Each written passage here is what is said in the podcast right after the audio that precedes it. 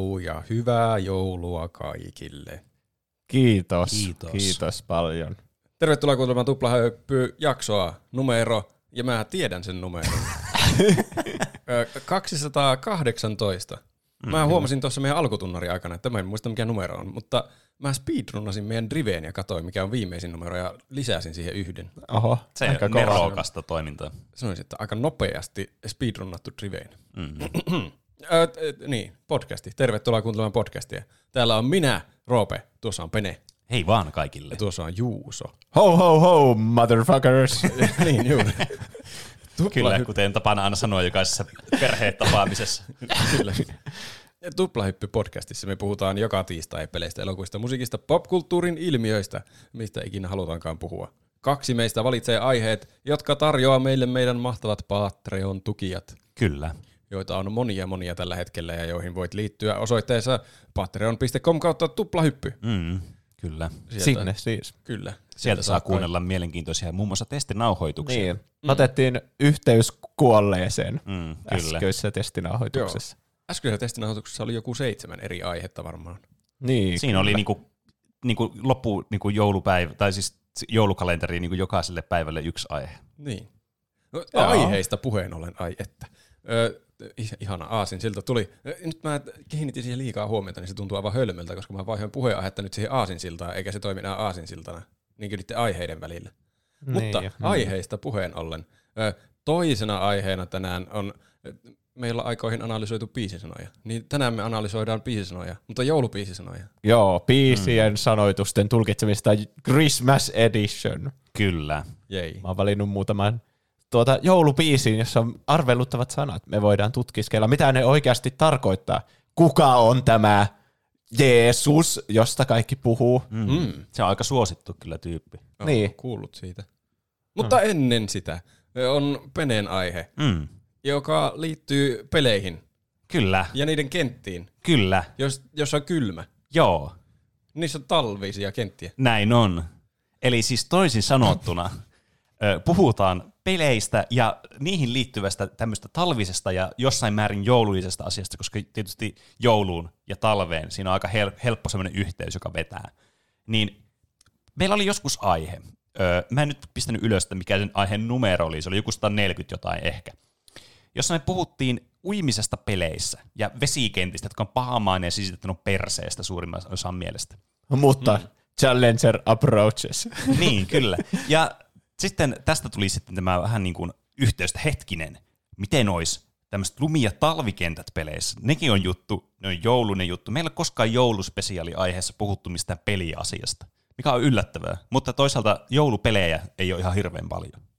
No, ei, aika harvassa. Mulla tulee mieleen vaan Kingdom Heartsit, jossa on, tai Kingdom Hearts 2, jossa on Niin. joulupukki. Kyllä. Tai ei oikein muuta, missä on jouluteemaa Ei. hirveän. kyllä. Semmoisia paskoja muropakettipelejä tulee ehkä mieleen, jota, josta on sanonut jostain Nesquik semmoisen Niin. paketista mukana. Mm. Mutta siis talvikentäthän kuitenkin on peleissä aika tyypillisiä, ja onhan myös talviurheilupelejäkin paljon. Jotain SSX ja tämmöistä. Amped 2. Mm. Mm. Että siis kyllähän tätä, niin kuin, tästä löytyy matskuja, ja sitten mä aloin miettimään, että okei, mä aloin itseni päässä tässä pohtimaan, että mitäköhän kaikkea niin piirteitä näihin kuuluu, että saisikohan tästä aihetta. Totta kai mehän voidaan repäistä aihe vaikka siitä, että onko, onko Jeesus tunnettu hahmo vai ei peleissä. No, että, se, että, mä vaan yritin keksiä mahdollisimman nopeasti tämmöistä, että me voin puhua ihan mistä vaan, että kyllähän tästä nyt aiheen saa, mutta kuinka hyvän aiheen. Ja totesin, että kyllähän tästä saa mielenkiintoista puhuttavaa, että minkälaisia pelimekaniikkoja muun muassa niin näitä tämmöisissä lumikentissä yleensä on, onko ne hyviä vai ärsyttäviä, mikä tekee lumikentistä vaikka kivan tai huonon. Tämmöisiä voidaan pohtia tänään. Ja tästä oli viikon kysymyskin, jossa kysyttiin teiltä kuuntelijoilta Instagramissa, Twitterissä sekä meidän Discord-kanavalla, että onko, nimetkää teidän suosikki ja inhokki talvikentät. Kyllä. Mm. Ja näitä päästään sitten puremaan tässä jakson aikana. Öö, mä otin vähän tämmöistä pientä historiaa, koska aina on mun mielestä hirveän hauska niin takertua pelihistoriaan. Ja mä kuuntelin myös, mä taustatutkimuksessa mä kuuntelin, uskokaa tai älkää, mä kuuntelin Tuplahyppy-podcastin jakson. Mä kuuntelin sen tota noin, niin, uimiskenttäjakson, vesikenttä kokemuksia vesikentät on perseestä ränttijakson. Kyllä. Mm. Ja mä huomasin, että ah, täällä on muutamia asioita, mitä mä voin teiltä kysyä, jotka niin kuin, menee sitten tangentilla tähän, niin kuin, tähän jaksoon sitten. Ja kysyin teiltä, ö, tiedättekö missä pelissä on ensimmäinen talvikenttä? Oho. Missä pelissä on ensimmäinen talvikenttä? Mm, tai milloin se on tullut se peli? Sekin varmaan on aika hyvä kysymys. Mm. Se on vaikea.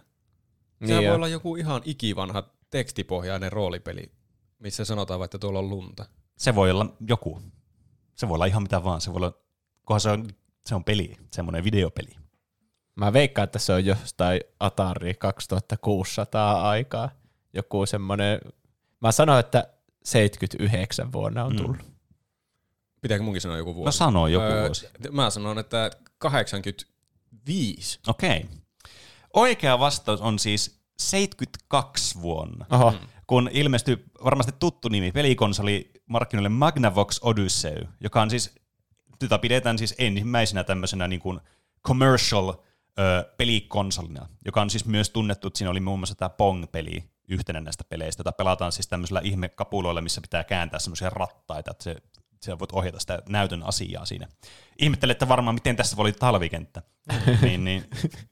Tämä, siis, tämä toimii silleen tämä Magnavox Odyssey, että siinä on niinku semmoiset car- cartridgeit, semmoiset niinku sirut, mitkä sä pistät kiinni siihen. Ne on numeroitu, että niissä on niinku peli numero yksi, peli numero kaksi, peli numero kolme. Joka siis tarkoittaa käytännössä sitä, että siinä on niinku eri pelimekaniikat. Sä aina ohjaat semmoista valkoista jotain niinku palikkaa, ja sitten sillä saattaa liikkua joku toinen palikka, esimerkiksi vaikka pong-tyyli, että siinä on se pallo sitten siinä mukana. Niin, niin.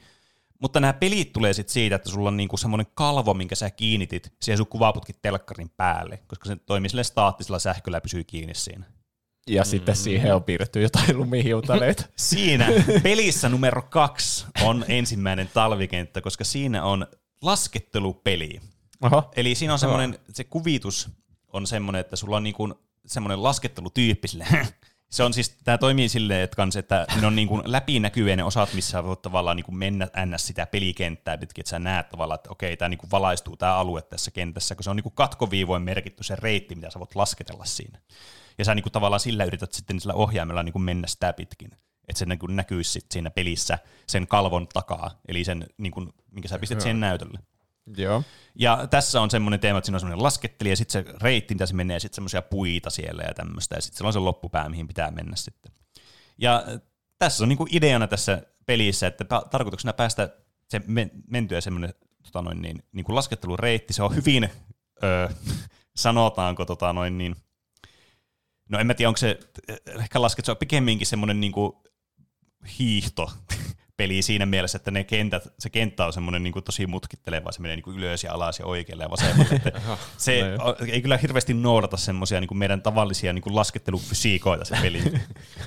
Mutta joka tapauksessa niin t- tässä ei siis ole mitään gameplaytä muuta kuin että sä ohjaat sitä juttua ja sitten joutte pitää niin kuin itse aikaa, että kum- kuka oli nopein vaikka menemään tätä reittiä pitkin. Ja siinä voi tähän muutaman vaihtoehtoisen reittivalinnan sitten myös. Okei. Okay. Mutta tässä oli todistetusti ensimmäinen tämmöinen talvinen maisema tässä pelissä sitten mukana, mikä on siis vähän huijausta, mutta on kuitenkin. Ja tässä itse asiassa tässä pelissä, tai Magnavox Odyssey oli myös pelikasetilla numero kolme, jossa on muun muassa tämä tennispeli. Sitten joku analogik-peli, josta mä en tiedä mitään, mä en ottanut selvää siitä. Ja sitten hoki. Eli siinä on semmoinen, sä voit laittaa siis, siis mikä tää on? Hokirinkin. Mik, miksi sitä sanotaan? Jääkiekko. Jääkiekkokenttä.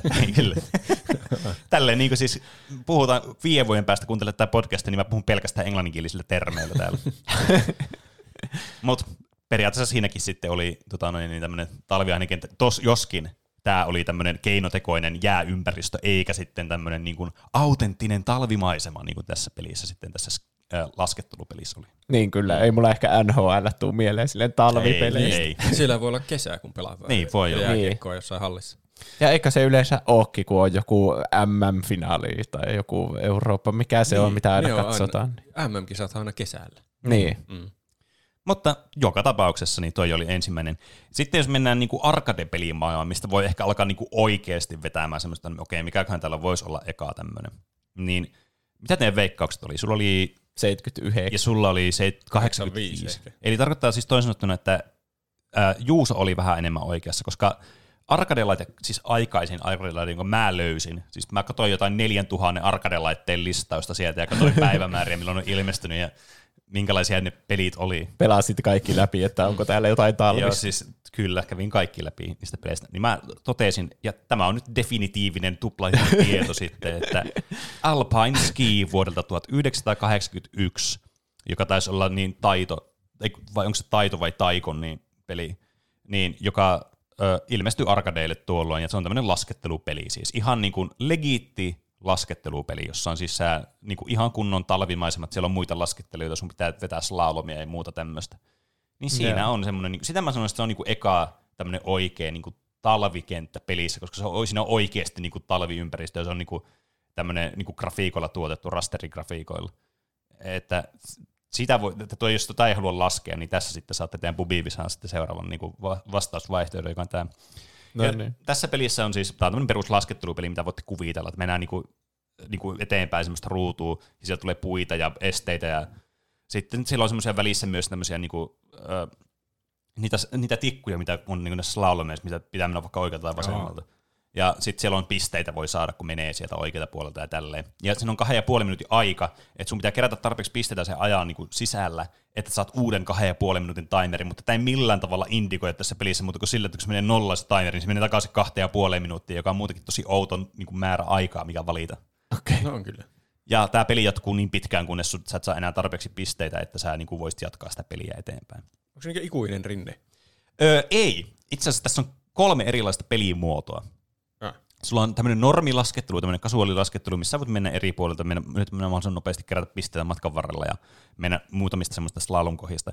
Sitten se on ihan tämmöinen kunnon niin kuin slalom slalom, että sun pitää mennä koko ajan niin kuin niitä tikkuja väistellä oikealta puolilta ja vasemmilta puolilta. Mm. Ja sitten niistä saa pisteitä. Ja tämä sitten päätyy siis semmoiseen ma- ma- niin loppuun sitten, että sä pääset sen rinteen niin kuin pohjalle. Ja sitten alkaa, sä, tulee semmoinen skutskene, että sä niin kuin istut semmoisella tuolilla, semmoisella hiihtohissillä, ja sä menet ylöspäin tälleen. Ah, ja sitten alkaa uusi. Reaaliajassa Kyllä, siis joo, tässä on niinku ihan tämmöinen niinku, tämmöinen katskenee mukana myös. Onpa kyllä hienoa. Jep. Ja sitten sen jälkeen tässä on vielä tämmöinen bonuskenttä, tämmöinen mäkihyppy, Oho. joka pelimekaniikat on täys mysteeri mulle, että miten vittu tämä toimii, tämä peli, mitä mä niin otin tästä selvää. Siis mä en ymmärrä, varmaan jotain painiketta pitää painaa oikeassa ajoissa, että se hyppää johonkin suuntaan. Mutta Mulla tulee mieleen se tietomaan mäkihyppy. niin, niin aivan, missä pitää oikeasti hypätä. niin. Siinä on kyllä hyvä mäkihyppypeli. Ja tätä voi ilmeisesti pelata myös kaksi pelaajaa, mutta mä oletan, että tätä ei samanaikaisesti kuitenkaan pelata, koska mä en tiedä, miten tähän saa mahutettua kaksi pelaajaa samaan aikaan tähän niin tapahtumiin, mitä tässä tapahtuu tässä pelissä. Varsinkin, koska sä, jos sä käännyt, niin sä liikut hitaampaa. Että tässä on niin kuin vähän niin kuin eh, simuloitu sitä, että kun sä käännyt niin kuin rinteessä, niin sinun vauhti hidastuu siinä. Mm, kyllä. Että tämä scrollaa tämä näyttö hitaampaa aina silloin, kun sä käännyt, ja nopeampaa kun sä menet suoraan niin kuin, semmoista syöksylaskua alaspäin. Siinä Eli, on semmoinen Sonic-efekti, että Player 2 vaan jää johonkin kuvan ulkopuolelle. Niin se pitää sokkona yrittää ohjata sen. Niin, kyllä. Sitten se vaan häviää automaattisesti. Mm.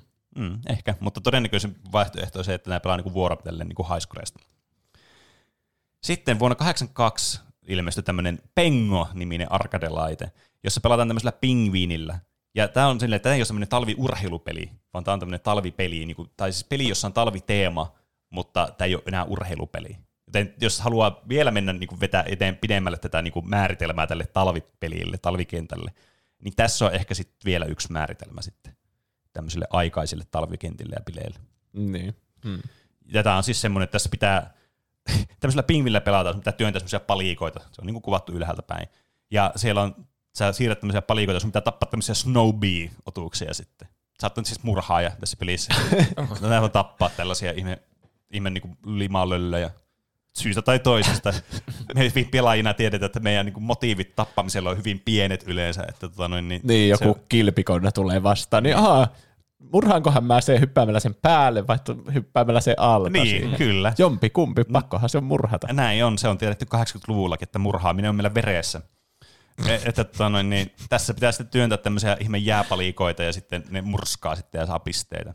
Ja tämä kenttä loppuu sitten, kun ne kaikki snowbeat on tapettu ja niitä voi välillä spawnata sinne lisää ja muuta.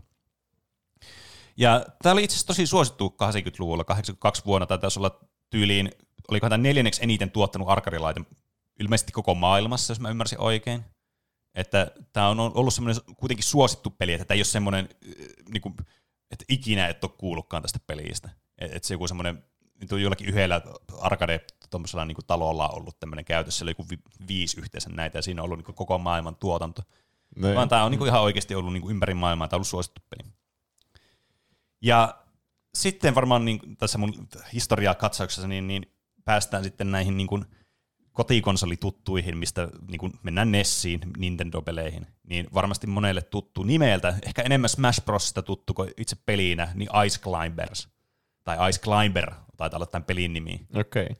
Mm. joka ilmestyi vuonna 1984 sitten, jossa pelataan näillä kahdella hahmolla, Popolla ja Nanalla, jotka on näitä Ice Climbereita, tuttu muun muassa niin pelistä tota, Super Smash Brothers pelisarja. Niin, niin. Ja tässä siis tämä on vaan tämmöinen tosi yksinkertainen peli oikeasti. Tässä vaan pitää niinku hajottaa sun päällä olevia palikoita hyppäämällä niihin semmoisen breakout-tyyliin tai Mario-tyyliin. Ja sitten hypätä seuraavalle tasanteelle ja sitten hypätä seuraavalle tasanteelle, sitten hypätä seuraavalle tasanteelle ja sitten lopussa tulee semmoinen bonuskenttä, että sun pitää päästä niinku sinne ihan korkealle. Sitten tulee jotain pilviä, joiden päälle liikkuu, joiden päällä pitää hyppiä ja tämmöisiä mm. jotain eri platformeja, että se niinku vaikeutuu koko ajan se platformaus siinä. Kuulostaa ihan kopiolta Doodle Jumpista. Mm, niin, kyllä. Ja sitten lopulta sun pitää päästä tämmöisen kondorin kyyti, joka lentää siellä ylhäällä ja sä päästä kentän läpi.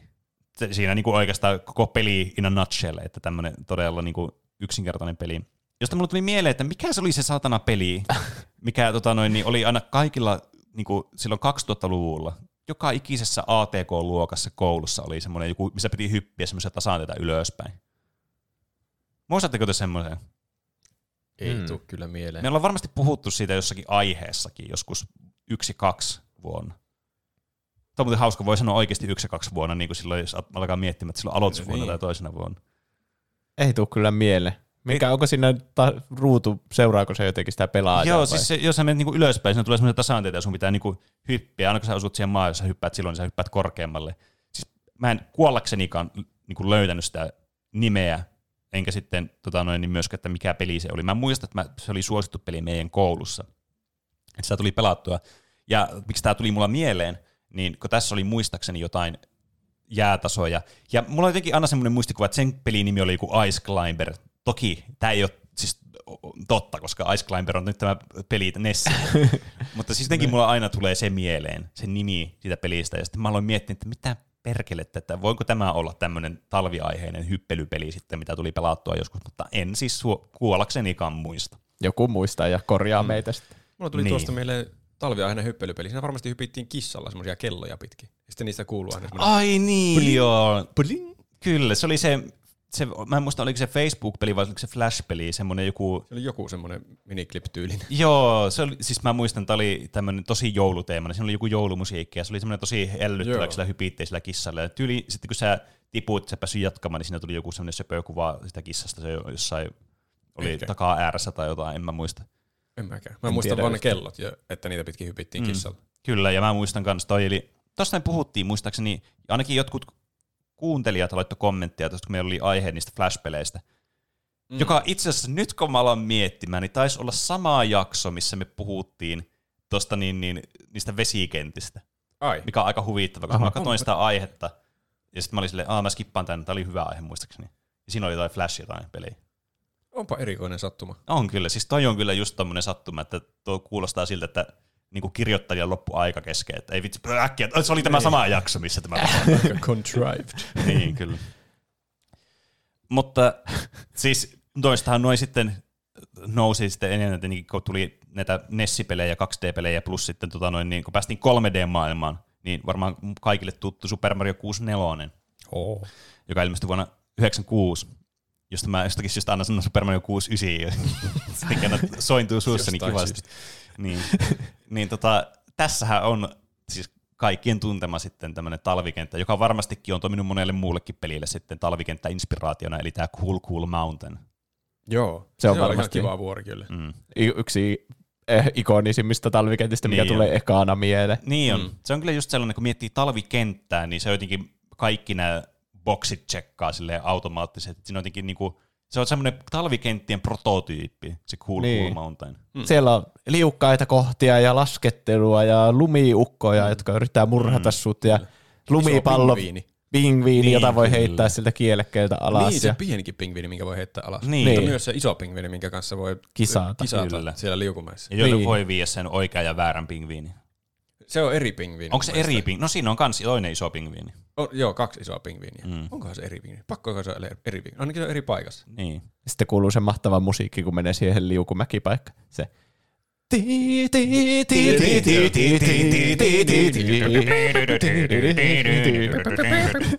Tämä ei olisi mitenkään onnistunut etänä.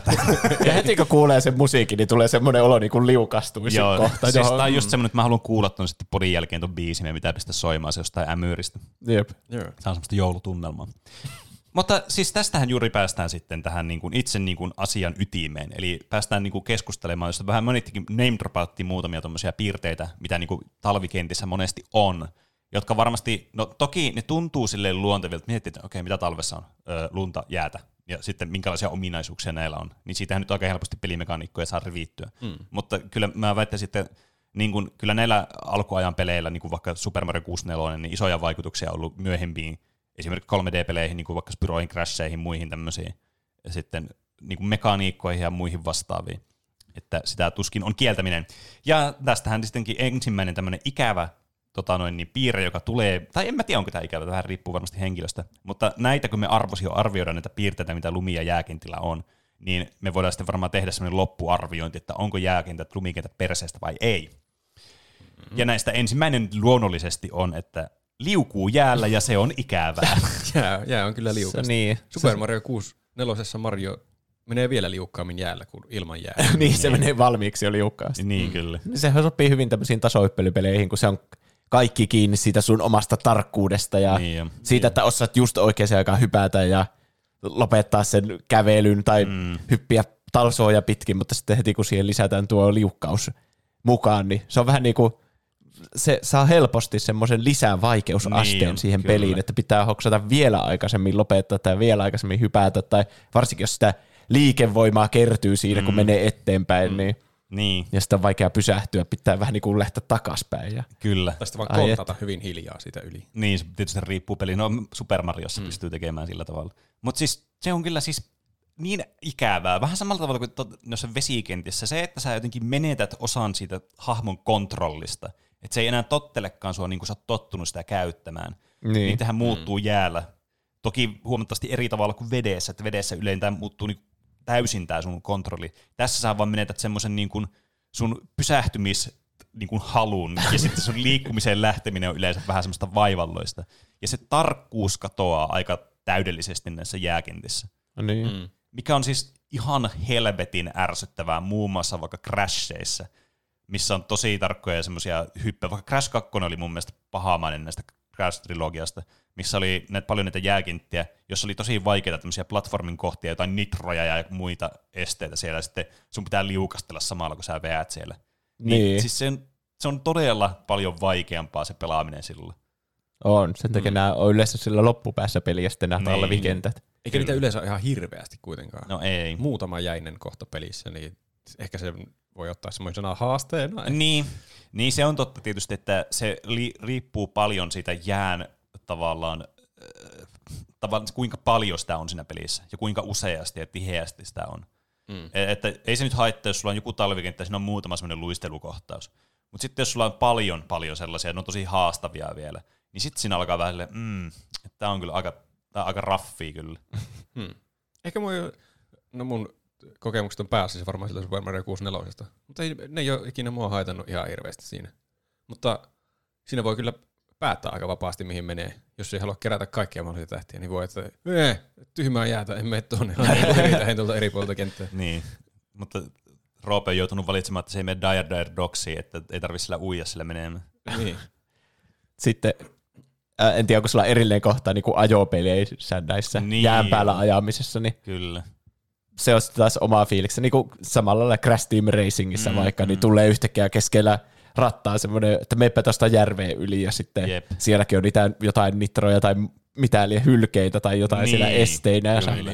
meet niitä kohti ja sun pitää huomioida vielä se mm. liukkaus siinä sun ajamisessa. Kyllä. Se on kans kyllä, se riippuu tosi paljon ajopelistä. Monestihan nämä on tämmöisiä aika arkademaisia, missä tulee tämmöisiä jääkohtauksia.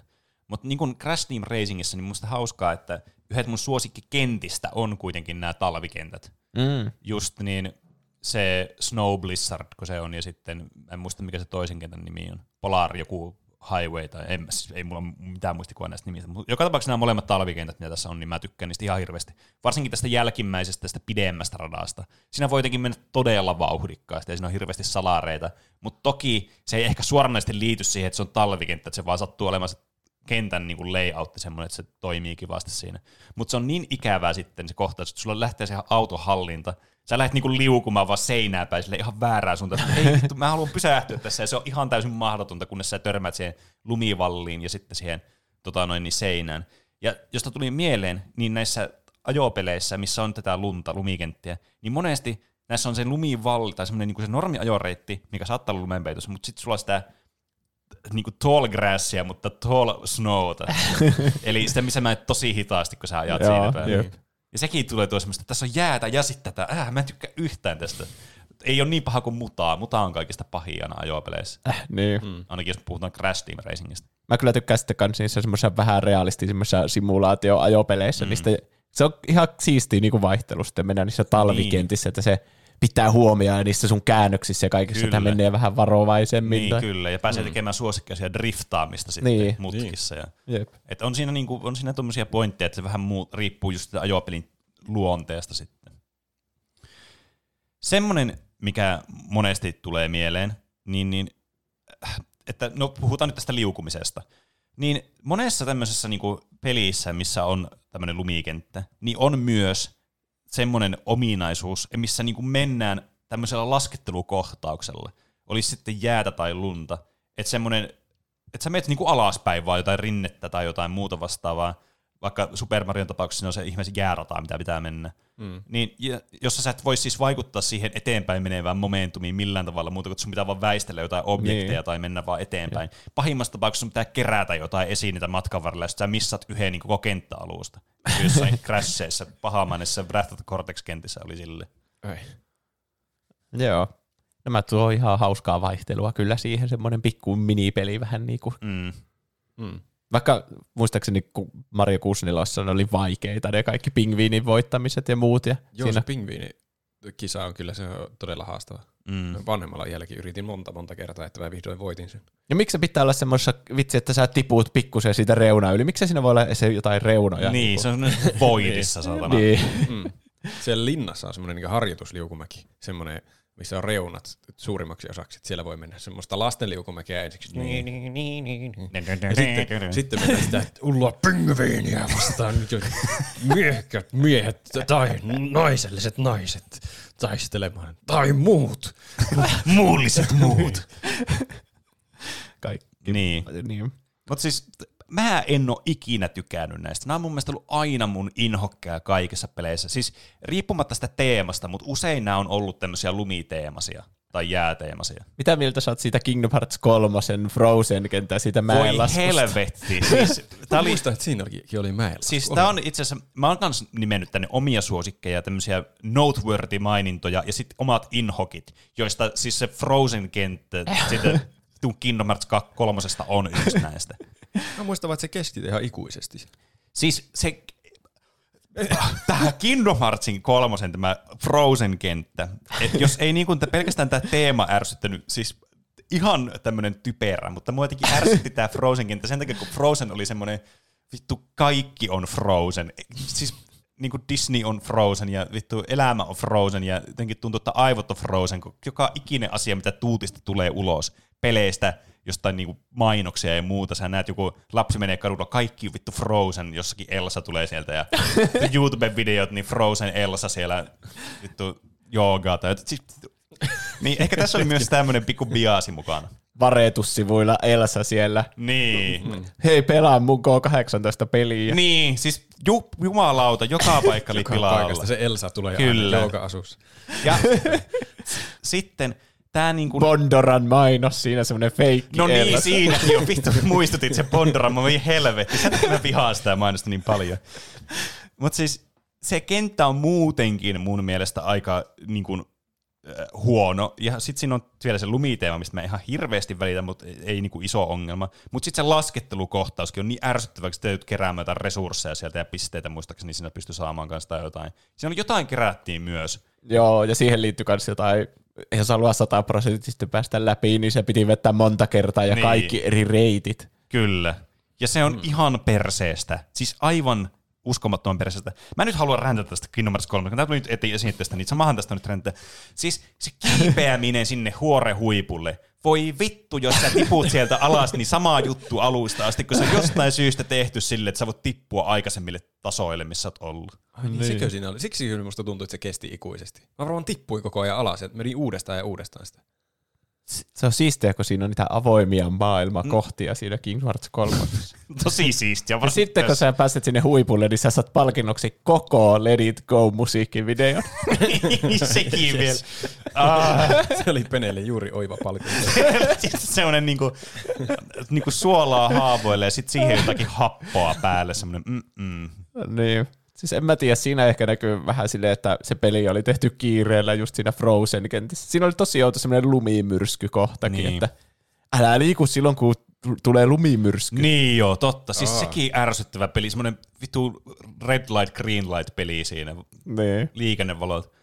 Aa, miten niinku kaikki ärsyttävät asiat tuli laitettu tähän. Tässä oli muistaakseni yksi semmoinen, mikä oli ihan hauska, missä mentiin siinä jossain jääsokkelossa. Se oli ihan fine mun mielestä. Ai niin joo, totta, se oli siisti kans. Mutta mm. sitten siinä oli niitä saatana minipelejä sen Olafin kanssa. Oliko se Olafi se? ja- Lumiukko. Etsiä sen osia jossain Niin. kohtaa hirveän. Ei, ei, I'm not here. Sitten niissä oli jotain semmoisia, että niitä oli vittu ärsyt. Ne ei voinut vaan mennä hakemaan ne. että Siinä oli joku semmoinen gimmikki jokaiselle teille sai. Voi Jeesus. Mutta siinä oli kans yksi parhaista boss battleista siinä pelissä siinä lopussa. Mikä? No semmonen ihme joku lumikoira tai semmonen susi. En muista Mä yhtään. en muista Semmonen siis mitään tuosta pelistä. Mä oon unohtanut Mä, kaiken siis, mä oon kyllä huomannut, että mun pitäisi pelata toi uudestaan toi peli läpi. Kun sitä on unohtanut kaikki, se muistaa vaan ne ärsyttävät asiat, ja musta tuntuu, että se ei ole hyvä asia. Muistatteko, kun siellä oli semmoisia pieniä lumipalloja, jonka päälle soraa pystyi hypätä, sitten sä jos sä kävelit niiden kanssa, Niistä niistä tuli niin niistä tuli isoja, ja sitten ne pystyi mennä suoraan johonkin Heartlessiin, ja sitten se oli ihan lumessa. Haha, siitä sait. Niin. Ja sit sä kutsuit sun vitu kärryn pyörä, semmoinen vitu jonkun tivolilaitteen, Ah, ja ne sit mä teki muistan. kaikki, se damaakin tappo kaikki instaan. Joo, ne oli hyviä ne tivolilaitteet. se se ärsyttää, kun paras muuvi pelissä on tivolilaite. Ai vitsi, pitäisi pelata se uudestaan. Siis ihan oikeasti pitäisi pelata ja antaa vähän niin uusi mahdollisuus sille, että pelaisi vaikealla sitä, että sinne pitäisi oikeasti perehtyä niihin pelin mekaniikkoihin. Siinä ei tarvitse oikeasti tehdä mitään muuta kuin ränkätä neljöä ja sitten saatana niin paina kolmiota, kun tuli se tivolilaite, aktivoi. Niin. Öö, näissä niin, tota, niin, yksi kans semmoinen, mikä monesti tulee näissä, että lumeessa, joissakin peleissä, tai enemmän ehkä semmoisissa selviytymispeleissä ja semmoisissa moderneissa open world-peleissä, niin, niin että tää, nämä lumipaikat niin tarkoittaa yleensä sitä, että niissä paikoissa voi olla kylmä ja sitten niistä ottaa damagea over time, jos sulle ei tarpeeksi lämpimät vaatteet päällä, kuten niin. Niin. vaikka Breath of the Wildissa esimerkiksi. Breath of the Wild on kyllä paras esimerkki tästä, kun siinä on niin monta eri tapaa suojautua siltä kylmältä. Niin on, se on ihan totta. Siihen, ja se koko, koko maailma, niin kuin siellä on aina se lämpömittari läsnä, mm. että kuinka lämmintä tällä alueella. Mm. Mitä korkeammalle menee johonkin lumivuorelle, se kylmenee ja Niin on. sun pitää pukeutua sinne tai sitten syö jotain chiliä tai Kyllä. Tai equipata joku tuliaseen, niin se lämmittää sua. niin, Niin. niin. Te, sytyttää jotain vitsin puita palaamaan tai nuotioita sinne, että sä voit lämmitellä välissä ja Niin, kyllä. muuta. Siis se on kyllä, mun täytyy myöntää nyt tämmöistä Breath of the Wild taas sirklejärkiksi, mutta siis Breath of the Wildissa just mahtavaa on se, että siinä on se lämpömittari, mikä tuntuu tuommoista, että ei tätä tarvitse kuin parissa paikassa. Mutta se on koko ajan läsnä siinä pelissä ja sillä on ver- merkitystä silleen niin kuin suhteellisen niin kuin tiivi tai tiheästi. Niin se ei ole vaan semmoinen persestä revitty, että veetään tähän tämä lämpömittari, koska täällä on tämmöinen muutama lumipaikka. Ei. Vaan sillä on oikeasti niinku, sit on niinku, joku pelillinen merkityskin sillä, että se on olemassa koko ajan läsnä, että se ei tunnu semmoista ekstra gimmikiltä vaan. Niin, meet jonnekin, tul- yrität mennä liian lähelle tulivuorta ja se sun hahmo vaan syttyy palaamaan niin. yhtäkkiä se mitään vittu. Jep. se on kyllä siis sang- sangen huvittavaa. Jep. Mut se, tää on tämmönen niin kuin just ehkä enemmän tämmöisissä selviytymispeleissä ja open world tai tämmöisen avoimen maailman peleissä. Valheim mulla tulee myös mieleen, missä on nämä lumi, tämmöiset vuoret, mihin voi mennä, ja sitten siellä on kylmää, että saatat damagea, jos sulle ei tarpeeksi lämmin, eli sulla ei jotain tulta lähellä ja suojaa, tai sitten vaihtoehtoisesti sulla on tämmöiset niinku lämpimät vaatteet päällä, että sä voit mennä sinne lumivuorolle. Kyllä. Että tämä on tietenkin tämmöinen niin kuin, tämä, tämä on yleensä tämmöinen mekaniikka, joka on vaan semmoinen, semmoinen tavallaan semmoinen tsekki siinä peliaikana, että hei, voit sä mennä tänne, oot sä päässyt tarpeeksi pitkälle tässä pelissä, oot sä tehnyt tarvittavat asiat, että sä voit mennä tänne. Että nämä yleensä nämä lumipaikat, missä on kylmää, missä ottaa damagea, niin on semmoisia, että okei, okay, että tämä on tämmöinen mid-game, ehkä late-game juttu. Että tää, tässä on myös tämmöinen niin kuin pelimekaaninen ominaisuus olemassa. Tämä toimii vähän niin kuin tämmöisenä porttina, että okei, sä et voi vielä mennä tänne talvialueelle, kun sä otat damagea, sulla ei ole lämpimiä vaatteita ja sulla tulee kylmää ja sä kuolet tänne. Et sun pitää mennä ehkä mieluummin noihin muihin maihin tai muihin paikkoihin niin kuin seikkailemaan tässä vaiheessa tätä peliä. Et se vähän niin kuin, su, niin kuin ohjaa myös sitä pelaajan niin kuin, tavallaan suuntaa tämmöisissä peleissä, missä voi olla haastavaa vielä löytää, että siinä ei ole mitään selkeää semmoista, että menet tänne, menet tonne. Niin, mm. jep. Et sillä on myös semmoinen olemassa oleva niin kuin, tämmöinen piirre sitten, mitä pystyy käyttämään sitten pelin niin kuin, suunnittelussa. Ja monesti kanssa näissä lumipaikoissa on sitten, muun muassa vaikka Breath of the Wildissa, tämmöisiä putsle-elementtejä sitten, jotka liitetään lumeen ja jäähän, jotka saattaa olla esimerkiksi sitä, että ö, vaikka näistä sun askelista tulisi vaikka joku tämmöinen tämmöinen kuvio tai jälki tai reitti tai joku NPC seuraa sitä, tai sitten, että sä sulatat jonkun jään vaikka esimerkiksi jollakin tulijutulla ja sitten joku paikka avautuu ja tämmöistä. Tai sitten on semmoinen putsle, että sun pitää laatikot työntää jollekin painikkeelle, ja niin. aina kun sä pukkaat sitä laatikkoa, niin sitten kun se on liukasta, niin sitten se shh, menee aina sinne niin, toiseen kyllä. päähän, ja sun pitää käyttää niitä laatikoita hyödyksi, että sä pysäytät sen kyllä. johonkin oikeaan kohti, ja sitten voisit siitä kääntää sen sinne painikkeelle. Niin, siis mä, mä muistan niin aina Pokemonissa, kun on näitä jäävuoria, tai sitten jossakin Joo. saleissa oli aina niitä, missä tulee niitä tai jossain Team Rocketin jossain mestoissa, missä on niitä nuolia, että sä menet sille brrrr, jonnekin. Niin tämä jää toimii myös vähän samalla tavalla, vaikka Pokemon-peleissä, että sä joudut sitten valitsemaan tavalla, että mihin sä sitten, kyllä sä nyt suuntaat johonkin suuntaan, niin sä menet sinne ihan loppuun asti, että sun pitää niinku, hmm, tehdä vähän niinku mm. niin kuin semmoinen reitti, miten sä sitten pääset sinne. Mä aina vihasin niitä pienenä noita jääputseleja Pokemonissa, mutta nyt sitten myöhemmin mä oon oppinut jotenkin tykkäämään enemmän niistä. Semmoinen pieni miettimishetki, niin. mikä ei ollut miettimistä, että hmm, mikä Pokemon on supereffektiivi tuota Pokemonia vastaan, vaan niin. semmoinen erilainen. Niin. mihin pitää suunnata tällä hetkellä, että pääsen tuon itemin luokse tuonne kyllä. keskelle kaikkea. Mm, toi on kyllä siis toi niin kuin jäällä liukuu ja se on ikävää, on niin kuin yksi semmoinen tota, niin kuin klassikko kyllä pelimekaniikka kyllä aina kaikessa lumijutuissa. Tuntuu, että se on se kaikista niin kuin matalin hedelmä, minkä voi ottaa sieltä puusta aina. Mm. Niin. Et mä siinä mielessä ei mua niin, niin häirinne ihan hirveästi, ei ne vaikeita on ne putslet, mutta kyllä siinä vähän niin kuin semmoinen flow rikkoutuu kuitenkin, varsinkin jos sä haluaisit mm. nopeasti päästä eteenpäin, jos sä grindat vaikka jotain Pokemonissa, sä oot sille, vittu mä nyt tähän päärä, voi perkele. niin se on ehkä hyvä, jos se koko peli jumittuu siihen, mutta jos siellä on joku lisäasia mm. siellä putslen takana, Jep mistä saa jotain kivaa. Mm, Master Ball, no se olisi kyllä aika hyvä lisäasia. Se, siinä olisi kyllä aika hyvä lisäasia. Niin, ja, tota, toivottaa vaihtelua Pokemon-peleihin, että pitää välillä käyttää myös aivoja. Niin. niin. Kyllä. Ö, kans semmonen, joka liittyy, ei kyllä jäähän, mutta veteen, niin on se, että kylmä vesi sattuu. Ja se on, Aa. se on niin kuin ehkä oleellisinta semmoisissa peleissä, missä siis, jotka on tämmöisiä platformereita, joihin, joissa niin kuin yleensä voi mennä vaikka uimaan veteen tai voi olla vedessä, mutta sitten halutaan, että okei, tässä on tämmöistä, tässä on tämmöistä sattuvaa vettä. Mm. Tähän ei saa mennä tähän veteen. Eikä haluta olla tämmöistä peruslaavahappo, mikä sitten jäävesi. Tää avaanto, se sattuu kyllä. Mm. Ne on kans parhaita ne, että on joku, jotkut jäälaatat, mitä pitkin sun pitää hypää, mm. hyppiä. Ja sitten heti kun sä astut siihen, niin se alkaa sulaamaan reunoilta niin. Voi helvetti.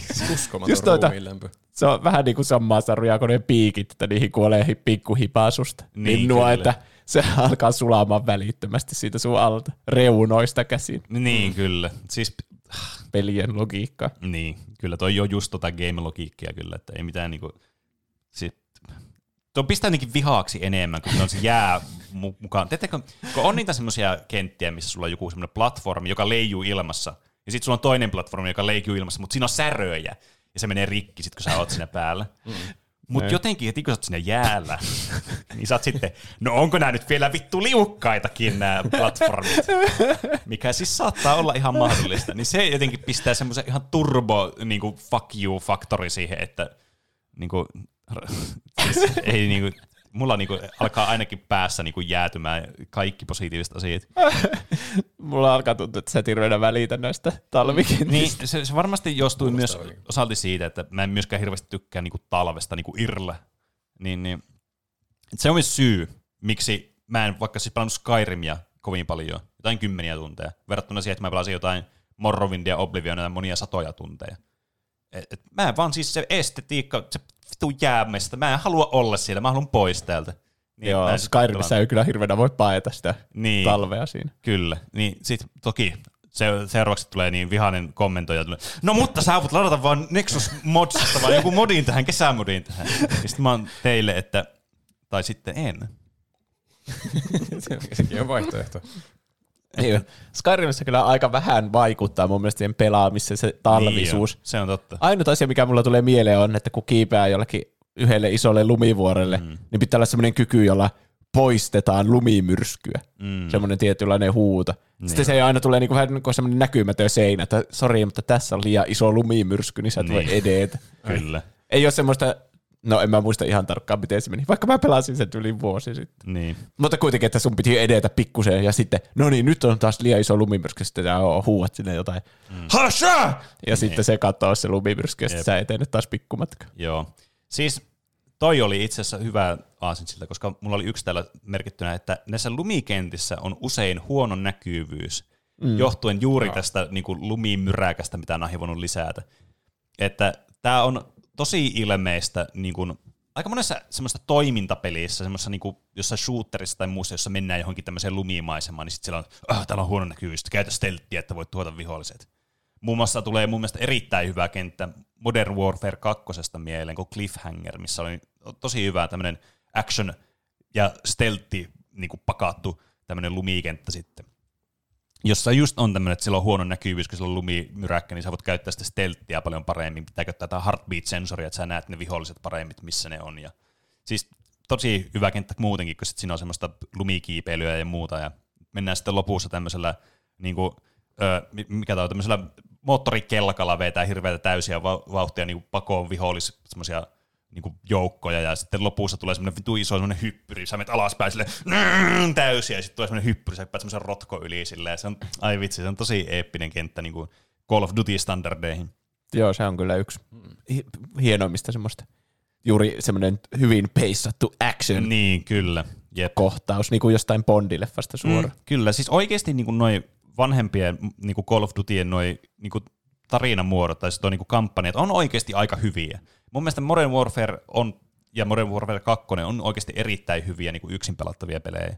Et vaikka ei tykkäisi niistä multiplayerista, mistä tietysti nämä pelit tunnetaan pääasiassa, koska näissä oli myös todella hyvä multiplayer, niin, ja todella suosittu sellainen, niin nämä jää vähän varjoon monella ihmisellä. Monet ei oikein osaa arvostaa näitä. Onhan nämä aika tämmöisiä niin peruslineaarisia meininkiä, eihän sitä nyt pääse mihinkään, kun nämä on tämmöisiä peli, oman peligenrensä tuotoksia tuohon aikaan, kun ne tuli.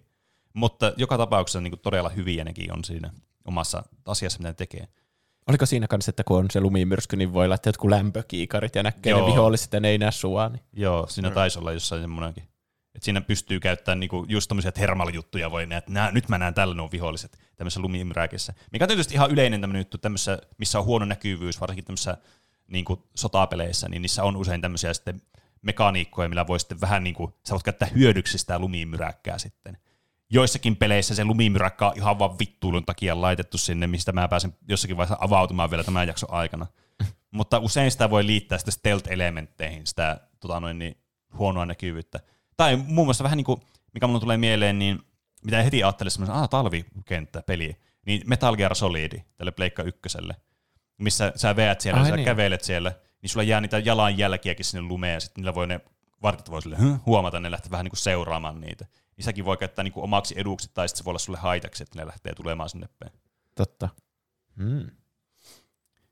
Mutta sitten vielä yksi tämmöinen hyvin spesifinen niin kategoria, minkä mä olin laittanut ylös, niin toki niitä voi tulla mieleen joitakin, kun puhutaan, sitten aletaan lukemaan kommentteja. Mutta kasvit kuolee, niin kuin vaikka Stardew Valleyssä ja muissa tämmöisissä farmauspeleissä. Ah, tuota ei tullut mulla kyllä mieleen. Niin, että siis tämä vuoden aika niin kuin vaikuttaa siihen pelin niin kuin mekaniikkoihin ja flowhun ihan niin kuin selkeällä tavalla. Ja tämä Stardew Valley on mun mielestä hyvä esimerkki, tämä moderni peli ja tässä on tosi selkeässä roolissa tämä. Ja varsinkin johtuen siitä, että kun näissä peleissä monesti on niin kuin muutakin kontenttia kuin se, että sä rakennat sitä sun farmia ja kasvatat kasveja ja myyt niitä. Niin tässä talven aikana, jos ei sulla ole niin kasvihuonetta, niin sä voit niin kuin pelkästään tehdä niitä kaikkia muita juttuja, paitsi kasvattaa niitä kasveja, mitä sä normaalisti teet koko vuoden ajan, ja joudut orjallisesti joka aamu käydä kastelemassa niitä, jos sulle kastelun välineitä, tai muistaa aina istuttaa uusia ja tämmöistä. Mutta tämä lumi ja talvi tekee sitten semmoisen, että sä voit tehdä nyt ihan mitä muuta, sä voit mennä tutustumaan vaikka näihin kyläasukkaisiin paremmin, sä voit käydä vierailemassa erilaisissa paikoissa, sä voit käydä sillä kaivoksilla hakkaamassa paljon vaikka kiveä tai puita, voit mennä hakkaamaan nyt talven aikana paljon varastoihin ja tämmöistä. Että se muokkaa sitä peliä vähän semmoiksi erilaisemmaksi, ja vaikka Stardew Valleyn tapauksessa, niin siihen tulee semmoinen tosi semmoinen tunnelmallinen ja semmoinen vähän semmoinen melankolinen, mutta semmoisella positiivisella tavalla semmoinen olo siinä, ja semmoinen, ah, että onpas, onpas tämä tämmöinen seesteinen tämä talvi täällä. Mm. Se on vähän niin kuin joulu. Siinäkin niin. on semmoista melankoliaa, mutta Kyllä. semmoista hyvää melankoliaa. Niin, siis jep. Mä leikin nyt paholaisen asianajajaa. No niin. Miksi Stardew Valleyn talvi on hyvä, mutta sitten muiden pelien talvi on huono? Eikö se ole ikävä, että kasvit kuolee? Ja miksi se mm. vaihtelu siinä on hyvä asia, että aha, tulee gameplayhin vaihtelu, mm. kun on talvia voin tehdä muutakin kuin istuttaa kasveja. Ja sitten muissa jossain Crashissa talvi on huono, että tulee mm. vaihtelua liukkauden muodossa. Mm. No mulla on itse asiassa sulle erittäin niin kuin komprehensiivinen vastaus. Mä käytän taas tämmöisiä anglismeja tässä. erittäin kilpailullinen vastaus tästä. Eli, eli tota noin, niin, Stardew Valleyssä se ei haittaa, koska sulla on oikeasti aika paljon tekemistä siinä muuta. Jos puhutaan pelkästään gameplaylle, niin sä saat käyttää ihan hirveästi aikaa sillä, että sä käyt kaivoksilla, tutustut niihin ihmisiin, siellä hakkaat itselle resursseja jotain muita, käyt kalastamassa, käyt uusissa paikoissa. Siinä on tosi paljon, mitä pitää tehdä, ja sulla menee tosi paljon aikaa ja energiaa. Siis kirjaimellisesti sulla on energiamittari, joka kuluu, kun sä teet asioita. Niin mm. sulla menee paljon aikaa ja energiaa siihen joka aamu sitten kastella vaikka ne kasvit ja katsotaan, onko ne kaikki sillä kunnossa ja ruokkia eläimet toki. Talvella sun pitää ruokkia sun eläimet, jos sulla niitä on ja tälleen. Mutta tavallaan se, että se, se leikkaa sun päivästä niin paljon aikaa pois, että mitä sulla jää kaikkeen muuhun aktiviteettiin siinä. Niin se on siinä mielessä positiivinen asia. Että sä pääset tekemään ja perehtyä näihin muihin puoliin tässä pelissä. Sitten miksi se on huono asia, vaikka Crashissa jääkenttiä muuta, niin se tuo gameplayhin vaihtelua kyllä, mutta usein ne haasteet, mitä se tuo siihen, niin on semmoisia turhauttavia, niin kuin, teetkö, sä menetät kontrollia sitä sun hahmosta, että kun sä oot jäällä, mm. niin se, että kun sä liikut, niin se on vaikeampaa. Vaikeus on tietysti niin kuin aina subjektiivista, että mikä on niin kuin vaikeus on kenen mielestä kivaa ja mikä ei. Mutta siinä, että sä niin kuin menetät kontrollia sitä sun hahmosta, niin on mun mielestä aina ikävää, kun mä haluaisin olla aina silleen niin kuin mä haluaisin olla tiedätkö, niskan päällä siinä tilanteessa. Mä haluaisin, että mulla on niinku kontrolli siitä, mitä mä teen, ja sitten se jää vähän niinku viestää multa pois. Ja se kertoo, että mä oon huono pelaaja, ja mä en pidä siitä. okay. Ja sitten, miksi vaikka Skyrimia mä en tykkää siitä, kun se on esteettisesti, että se ei vaikuta siihen gameplayin, mutta se on vaan esteettistä, niin johtuu siitä, että mä, jos mä pelaan tuommoista fantasiapeliä, missä mä oon tämmöisessä fantasiamaailmassa, fantasiahahmo, niin mä en halua vittu olla lumimaailmassa silloin. okay. Kiitos komprehensiivisestä vastauksesta. Se, kiitos. Välitän sen paholaiselle. Katsotaan, haluaako se aloittaa uuden haasteen. No niin. Voiko Stardew välissä tehdä sun jostakin kasvattamasta possusta joulukin kuin jouluksi? Mä en kuollaksenikaan muista. Mun muistaakseni näitä ei voi tappaa näitä omia lemmikkejä. Okei. Okay. Mutta mä aina mulla jää tää playthrough aina siihen talven loppuun ja sitten kevään alkuun, niin aina se toiselle vuodelle. Se aina loppuu siihen mulla. Se mä tiedän mikä siinä on, mutta se jotenkin aina päättyy siihen, niin mä en muista suoraan sanottuna. Sitä on pitkä aika, mä pelannut viimeksi Stardew Okay. Mä toivon, että joku leikkaa tuosta ilman kontekstia. Tuon. Tässä ei taida voida tappaa omia lemmikkejä. Sitten Juuso sanoo surullisesti, vaan okei. Okay. okei, okay. no hitto. niin, kyllä.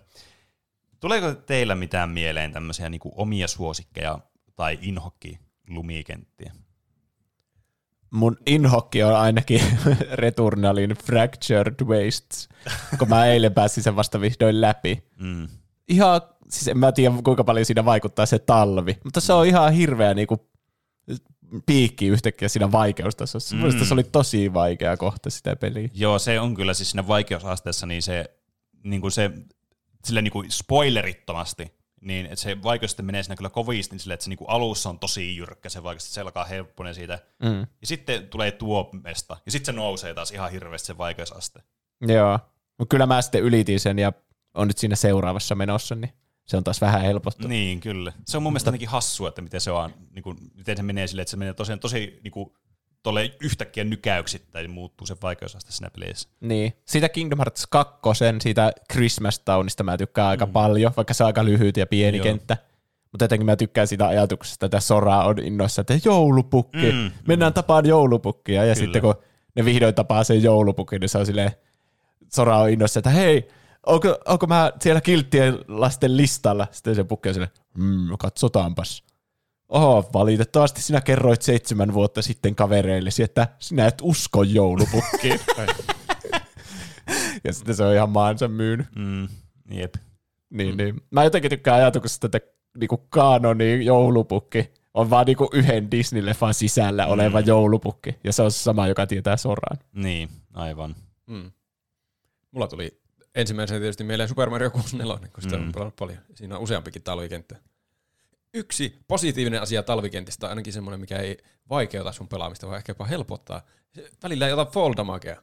Jos siinä tippuu korkealta ja Aa. hanki, niin voi menee vaan sellainen, se vaan sen jalat jää sojottaa sieltä. Aa. Vai pää, jomminkummin päin se tuli sieltä alas. Mutta sit sä et kuole siihen pudotukseen. Se oli mukaan Mm, aivan. vaan hypätä alas paikoista. Ja en tiedä, tuleeko kommenteissa ilmi, mutta talvikentissä musiikki on aina paras. Niin on, No no se, joo, se se on on monesti semmoista, varsinkin johtuen siitä, että siinä on, tulee semmoinen mukava semmoinen joulunen odottava semmoinen fiilis.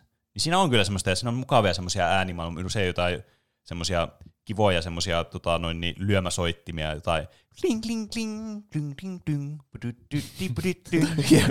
ja sitten just semmoista, vähän semmoista taianomaista ja mystistä. Silloin Niin. ollaan yleensä yksin enemmän ja keskellä Kyllä. sitä erämaata. Kaikki muut hahmot on jossakin sisällä. Mm. Mulla tulee vaikka Undertale mieleen, eikö siinä ollut mm. joulu? Joo, silloin Snowdin on ainakin semmoinen hyvin niin kuin, jouluinen ja talvinen paikka. Niin, kaikki on siellä sisällä lämpimästi mm. yhdessä sitten, niin Jep. tulee hyvä fiilis siitä. Jep. Toi on kyllä siis, sitten tulee jotenkin semmoinen hyvä fiilis, ainakin joulu yhdistää. Mulla tulee mieleen toi niin Killing Floor 1 oli semmoinen custom mappi, semmoinen joulu, joulupukin verstas, missä joulupukki oli zombia ja sillä oli kaikki muut, tontut oli kans zombeja. Mutta siinä oli jotenkin mukava, siinä oli semmoinen pähkinäsärkiä musiikki. Dun, di, di, din, din, din, din, din, din. Vaan...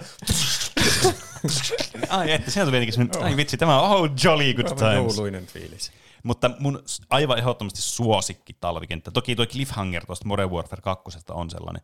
Mutta siis Bloodbornen Canehurst Castle, joka on semmoinen niin kuin, tämmöinen todella, siis mahtava ensinnäkin. Mä, tämmöinen juttu, että mä missasin tämän ensimmäisellä playthroughlla tästä pelistä, mikä oli siis todella harmi, koska tämä on ihan mahtava tämmöinen extra alue, mikä tässä on. Mutta myöhemmillä pelikerroilla sitten, niin tämä löysin, ja tämä on kyllä mun suosikkipaikkoja tässä pelissä. Tämä on siis semmoinen niin kuin, tämmöinen tosi goottimainen tämmöinen linna, iso linna, niin kuin jostain Dark Soulsista tyyliä. Tämä on myös semmoinen vähän niin kuin, ah, tulee semmoinen Dark Souls-fiiliksi, että ai vitsi, tässä on tällainen paikka tässä pelissä, kun se on muuten niin oma tyylinen se peli. Ja sitten siellä on vielä talvi, ja siinä on jotenkin semmoista niin kuin hyvää fiilistä, ja sitten kaikki ne asiat, mitä siellä on siellä Castleista, ja mitä sieltä sitten saa itselle vielä niin itse menee ja muina tämmöisenä asioina, tai mitä siihen niin kuin liittyy siihen Loreen, niin on tosi kiinnostavia semmoista, ai vitsi, tämä on muuten siisti paikka, ja se on jäänyt semmoisena positiivisena mieleen niin kuin talvikentistä.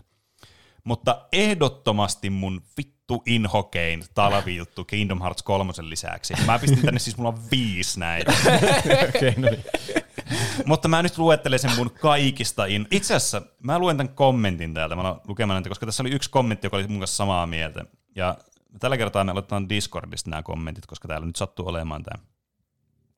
Eli Discordi oli viikon kysymyksen edelleenkin toista, mikä viikon kysymys oli. Se oli, mitkä ovat suosikki ja inhokki talvikenttäsi? Ja täällä Frosty Feet, ai että, kiitos Frosty Feet, kun laitoit ensimmäisen kommentin, ja mä olen täysin samaa mieltä sun kanssa. Siis parhaista en tiedä, mutta huonoin on ylivoimaisesti Dark Souls 2 Crown of the Ivory King DLCn Freed Outskirts. Alue on siis iso, aukea niitty, joka on koko ajan lumimyrskyn vallassa niin, ettei näe eteen eikä vahingossakaan tiedä, onko menossa oikeaan suuntaan. Hyväksi kombokset tälle on kenttäsuunnittelija päättänyt spämmätä helvetillisen määrän pelin vittumaisimpia vastustajia, eli semmoisia vitun poroja sinne. Ja jos satut löytämään tiesi bossiarenalle, on bossina vaan sama bossi kuin DLC-alussa, paitsi että niitä on nyt kaksi yhden sijasta. Aika jotenkin halpa DLC siis- jotenkin. Mm. DLC on muuten hyvä, mutta tämä alue on siis tää on ihan syöpää tää alue. Sä et tiedä yhtään, mihin sä meet, nämä tulee nämä sähköporot, sieltä yhtäkkiä tulee semmoinen kauhean lumimyrsky, että näe mitään, sillä ei vittu, jos se tulee, sitten tulee, sitten tulee näin, sitten tulee sille sähkösarvilla, niin kuin jostain vittu Eiktyri jostain, niin Valhaimista tulee vaan yhtäkkiä plästää puolet sun life totaalista ja sitten lähtee taas karkuun jonnekin, jos se yhtäkkiä sitten taas jostakin pss, tulee ja niitä on joku seitsemän, kahdeksan tuolla ja Tämä on ihan perseestä tappaa. Ja sitten, jos Juusoa vituuttaa joissakin Elden Ring bossissa se, se tota, niin boss run, kun pitää mennä sinne bossialueelle, mm. niin tässä pitää vetää tämmöinen, niin kuin, kuvittele, että sä oot niin kuin Elden Ringissä, sä oot jossain, sanotaan, ö, Limgraveissa, sä tuut just sieltä aloituspaikasta, sieltä nouset sieltä hissistä ylös. Jos sun pitäisi siitä juosta sinne linnalle asti. niin se on niinku sama juttu, mutta siellä vitun lumiin koko ajan joka Ai Ja sitten sulla on kaksi niitä bosseja siellä, ja tästä muistaakseni palkinnoksikin sai jotain ihan turhan päivästä paskaa, tätä ei ollut yhtään vörttiä. Et ainut mikä tässä on hyvää, että tämä on, niinku, tää on tämän DLC-alueen, eli extra-alueen extra-alue. Et, okay. et sun pitää mennä semmoiseen, sä löydät semmoisen arkun jostain, ja sille, mikä tää on? Hei, mä voin kivetä tänne sisään, tää tarkoittaa varmasti, että mä juun jonnekin, tästä tulee semmoinen katsiin, ja sä päädyt tälle Frigid Outskirtsille, sille, uu, onpa siisti paikka, mitä täällä on, kun se valuksen vaikuttaa kiinnostavalta, mutta sitten kun tämä todellisuus valkenee sulle, niin satana, kun tämä ruutu menee mustaksi, kun sä sammutat sen laitteen. Aivan hirveätä.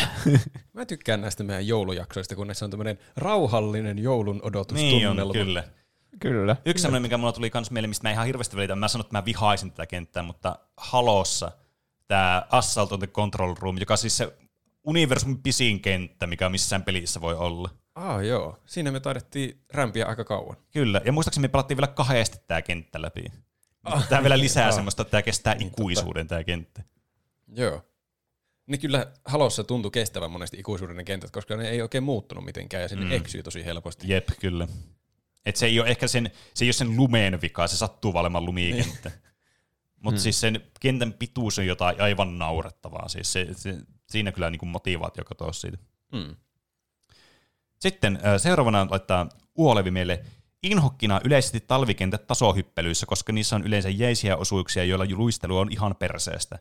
Eniten ehkä pidän Skyrimin lumisesta alueesta, kun pelaa modilla, joka tekee kylmyydestä pelin vaikuttavan, pelin vaikuttavan elementin. Aa. Okay. Myös tuo Frigid Outskirts on kaikista ikävyyksistä huolimatta omaan mieleeni.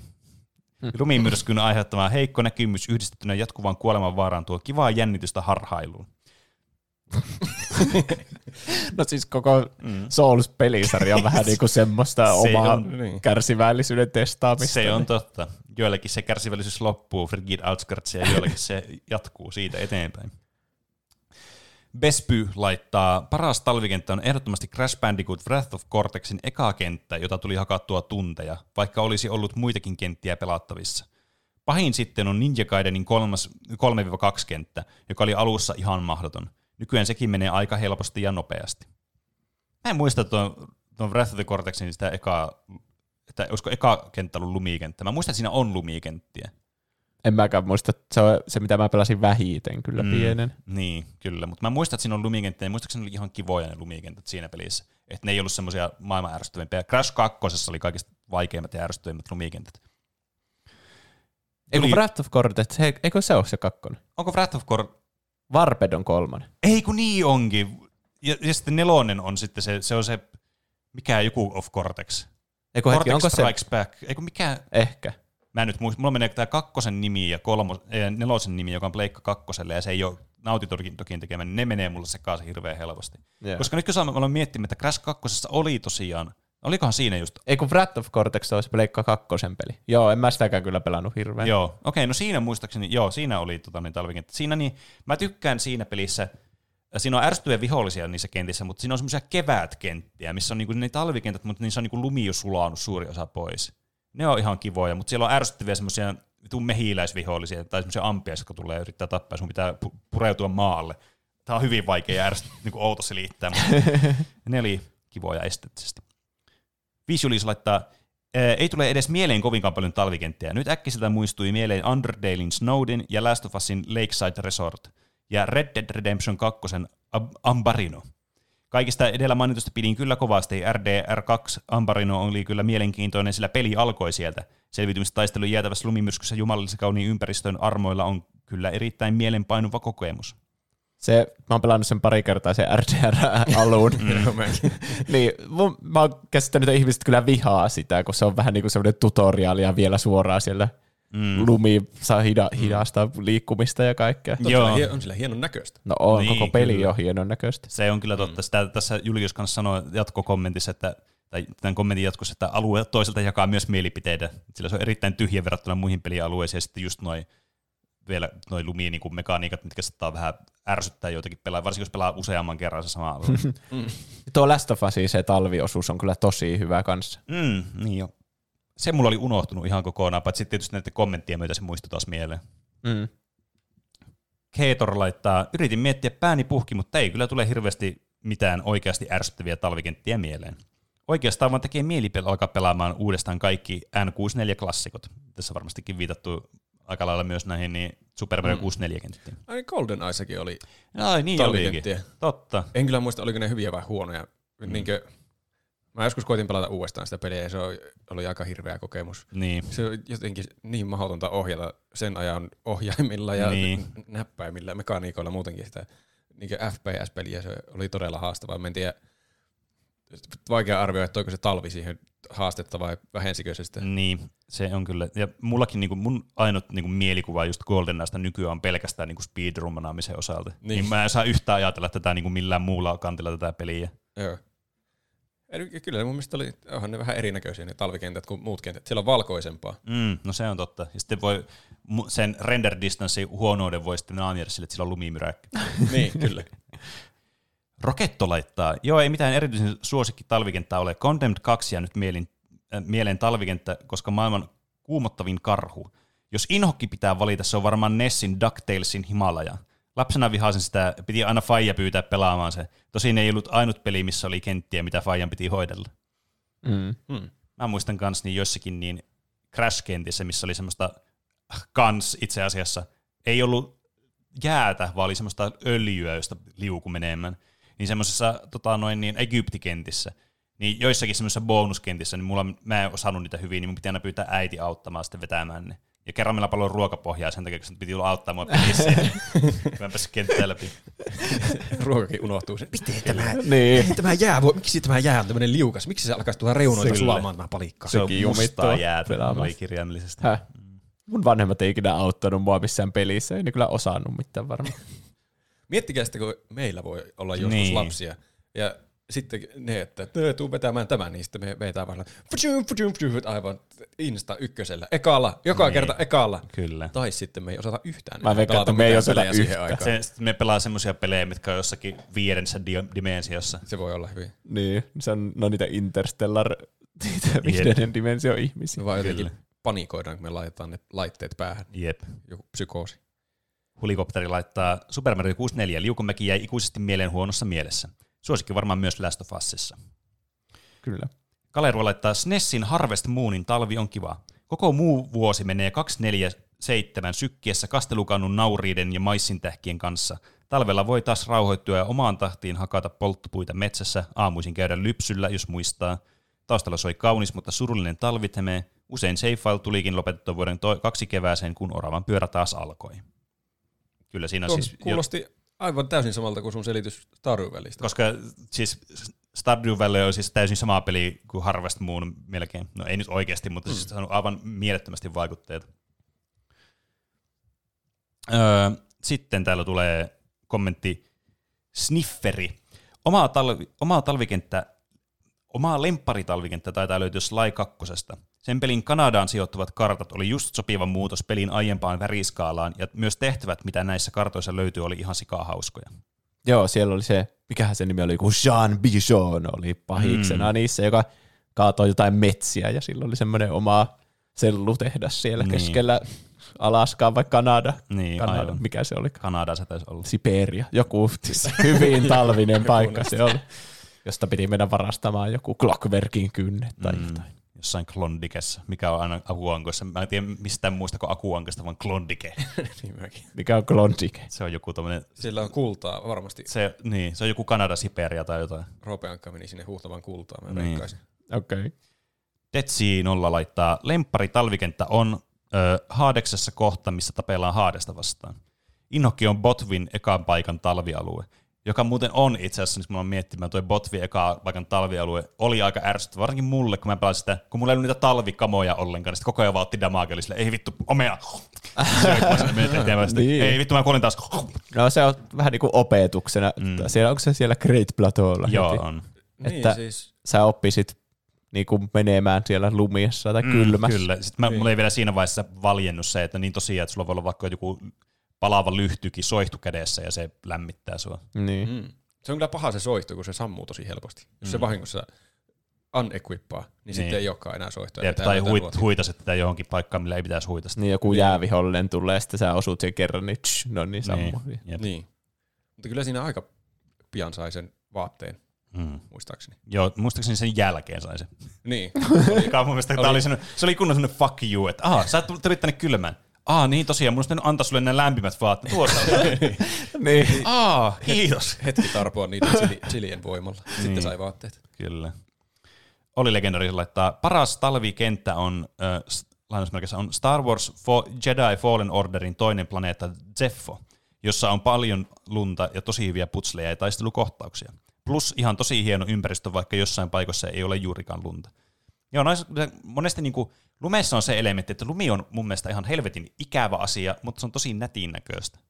Näin on. niin, pitäisi toimia peleissä siis täydellisesti, kun Niin, ei tarvitse kärsiä ei sitä kylmyydestä. sitä. Ku, niin. Mm, kyllä. Ehkä ne on niitä tulevaisuuden lasten niitä viisulotteisia pelejä, että sinä saa tuntea sen kylmyyden. Niin, kyllä. En tuu ikinä pelaamaan Skyrimia viisulotteisessa maailmassa siis. Vai tuunko? Hmm, toi on mutta itse asiassa paha.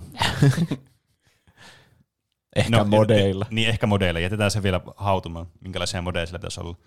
Cosmoman laittaa, suosikkini on Minecraftin talvibiomit. Niissä on vaan niin hiljaista ja rauhallista, että tulee Suomi mieleen. Inhokki on Mario kolmosen talvimaailma. Siellä olevat jäät ja rotkot ovat pirullisia. Mä en muista Mario kolmosesta talvipaikkoja. Mä muistan, että siinä on se joku talviworldi, mutta si- niin kuin siihen loppuu mun muistikuvat vaan sen olemassaolosta. Se pitäisi pelata joskus uudestaan. Mm. Twitterissä oli tullut kommentteja, muutama kappale, luotan ne. Ää, AC laittaa tota noin, Rayman 3 lumikenttä, en muista nimeä, ja Dark Souls 3 Boreal Valley. Molemmat lemppareita, kivan näköisiä ja ki- hyvä talvinen tunnelma. Joo, tuo Dark Souls 3 toi Boreal Valley on kyllä ihan mukava. Ja se on muutenkin tämä lisäosa sitten, tämä, missä ollaan täällä, mä en muista, oliko se Painted World of, Ari- World of Ariamis vai mikä se oli. Mutta se on myös mun mielestä tosi miellyttävä. Myös Dark Souls 1 tämä Painted World on myös miellyttävää silleen visuaalisesti juuri tämän talvimaisuuden vuoksi, mikä on vähän ero, eri niinku, verrattuna mihin muuhun niinku, ympäristöön, mitä näissä kentissä on. Koge laittaa äh, Black Ops 1 summit lemppari, vaikka kaiken sen raivon ta- ja ilon takia, mitä siinä tuli koettua, ja inhokkia ei varmaan edes tuu mieleen, koska lumimyräkät, lumikentät yleensä parhaimmistoa peleissä. Hmm. No niin. Mm. Sitten luetaan vielä läpi meidän Instagram-kommentit ja tehdään viimeinen arvio, että onko lumikentät hyviä vai huonoja. Jännittävää. Kumpaankohan pene päättyy. Styrre laittaa Crash-lumikentät, kun tiedät jo puolessa välissä liikettä, että tulet putoamaan loputtomaan rotkoon. Toinen on Croc 2, jossa liikkuminen on muutenkin niin vaikeaa. Lumikentissä siis vaikein asia sulattaa, ne on jäät. Aa, tuli niinku puun. Aivan. Tämä oli hauska. Krok 1, siinä vasta olikin vittumaiset jääkentät, sanoo pahan vaan. Siis jos platformaaminen on vaikeaa peleissä, niin Krokeissa se on jotenkin erityisen vaikeaa. Ja Krok 1, jokainen, paik- siis jokainen platformi siinä jäämaailmassa on jäinen, semmoinen liukuva. Okay. Aivan hirveää, mm. mutta tosi nostalgista. Elis Arturi laittaa, suosikki on Death Strandingin Luminen vuoristo. Se on mielestäni Aa. tunnelmallinen ja siellä joskus esiintyvät lumimyrskyt on mukava navigointihaaste. Täytyy spämmätä terrain, terrain scannia, ettei kompuroi kieleltä kieltä alas. Toi ei nyt mutta tiedä, miltä Juusosta tuntuu, kun se lukee outoja sanoja vaan näistä kommenteista. Niin aina kun mä luen jotain Souls-kommentteja. niin, kyllä. Ah, Death Stranding on kyllä, se tommoset ei tule mieleen, kun se on niin osa sitä maailmaa Niin, siinä. mm. kyllä. Niin, toki tästä talvikentästähän tulee mieleen just semmoinen niin semmoinen tosi isoloitu, semmoinenkin eristetty kenttä. Mä vihaan itseäni välillä nyt mun anglismin takia. Siis tämmöinen eristetty kenttäkenttä niin kuin jossain vanhoissa peleissä, mutta mm. toki niin kuin monessa pelissä just niin kuin nämä tosi hyvin niin kuin on integroitu siihen alueeseen tai siihen ympäröivään maailmaan, Niin talviset alueet. Siis siellä oli joku vitsi erakko siellä koko lumivuoreen huipulle, jolle kanssa piti kuljettaa niitä jotain saatanan pitsoja koko ajan, niin sitten sä veet sitä ylös. Onneksi siinä sitten lopusta voi rakentaa semmoisia ziplineja, niin. niin kuin vähän niin kuin omia hiihtohisseja, joilla pääsee sitten helpommin sinne Aivan, ylös. Mutta aivan. ekoja kertoja sinne pitää niinku autot ja kaikki vasuttaa tyhjää, kun sä yrität mennä sinne pysty suoraan seinämään lumeessa. Tämä on jännä aihe. Nämä kaikki talvikenttäkokemukset tuntuu olevan tosi paljon asenteesta kiinni. Tuokin kommentti oli tommonen, että oi, mukava haaste, kun ei näe mm. eteensä ja ihan mm. hirveän, hirveän vaikea mennä siellä vuorella, lumisella niin. vuorella. Niin sen voi ottaa sieltä, oi, mukava haaste, mahtava peli. Tai sitten, että vittu, miten täällä ei näe mitään. Ja kuka on Niin. niin. suunnitellut tämmöisen pelin, että minulta Kyllä. lähtee ohjattavuus täysin. Siis toi on Niin. niin kuin vesikentät kanssa, että tosi mielipiteitä jakavia. Toki vesikentät on ehkä yleisesti vähän enemmän negatiivissävyytteisiä ihmisten mielipiteiden puolesta. Niin. Äh, vaikka P sanoo, suosikki talvikenttäni on ehdottomasti Mario Kart Wien DK Summit, joka sisältää myös hauskoja shortcutteja ja teema on vaan legendaarinen. Shield, Bashing, Shield Bash Gaming sanoo, en tiedä lasketaanko kentäksi, mutta vastaan silti suosikkiksi Death Strandingin luminen vuor- vuoristo. Harvoin pelissä tulee samanlaisia seikkailun tunnetta. Toisena tulee mieleen Uncharted 2 Nepali-kentät. Inhokki on varmaan Dark Souls 2 kenttä Frigid Outskirts. Tieteet tietää. Se on sanonut jo useamman äänen. Se on ihan y- yhä ymmärrettävää syystä monien inhokki. Huisku laittaa, paras on vanhan Modern Warfare 2 Cliffhanger-tehtävä. Siinä on sekä hiljaista toimintaa, rouheita mähinää, moottorikelkalla eelua ja se loppu, lopun hyppy on huikea. Tykkään myös Red Dead Redemption 2 lumialueesta. On kiva tunnelma. Mm-hmm. I'm Lerppa laittaa. Ehkä vähän erilainen vastaus, mutta suosikki talvikenttäni on The Last of Usin talvivuoden aika. Jotenkin esteettisesti miellyttävä kodikas näin suomalaisena ja tarinan kerronnallisestikin hyvä. Joo, siis en mä tiedä, onko se niin semmoinen miellyttävää sitten pelata se niin. itse talviosuus, mutta se on ainakin semmoinen mieleenpainuva Kyllä. siitä. Se, se, on tosi, ja se on tosi esteettinen kyllä. Siitä On, joo. että se on tosi semmoinen, niin kuin, jos miettii vain sitä esteettistä tunnelmaa, mikä siinä, niin se on kyllä niin kuin yksi paremmista osioista. Hmm. Jami Jokinen laittaa, suosikista en tiedä, mutta Kingdom Hearts 3 sen Ari, Ariendel on sellainenkin läjä Squaren oksentavaa nauretta, naurettavan huonoa kenttäsuunnittelua, jota aina odottaa kauhuissa aloittaessaan uuden tannuksen. Mukava, että muillakin on samanlaisia mielipiteitä.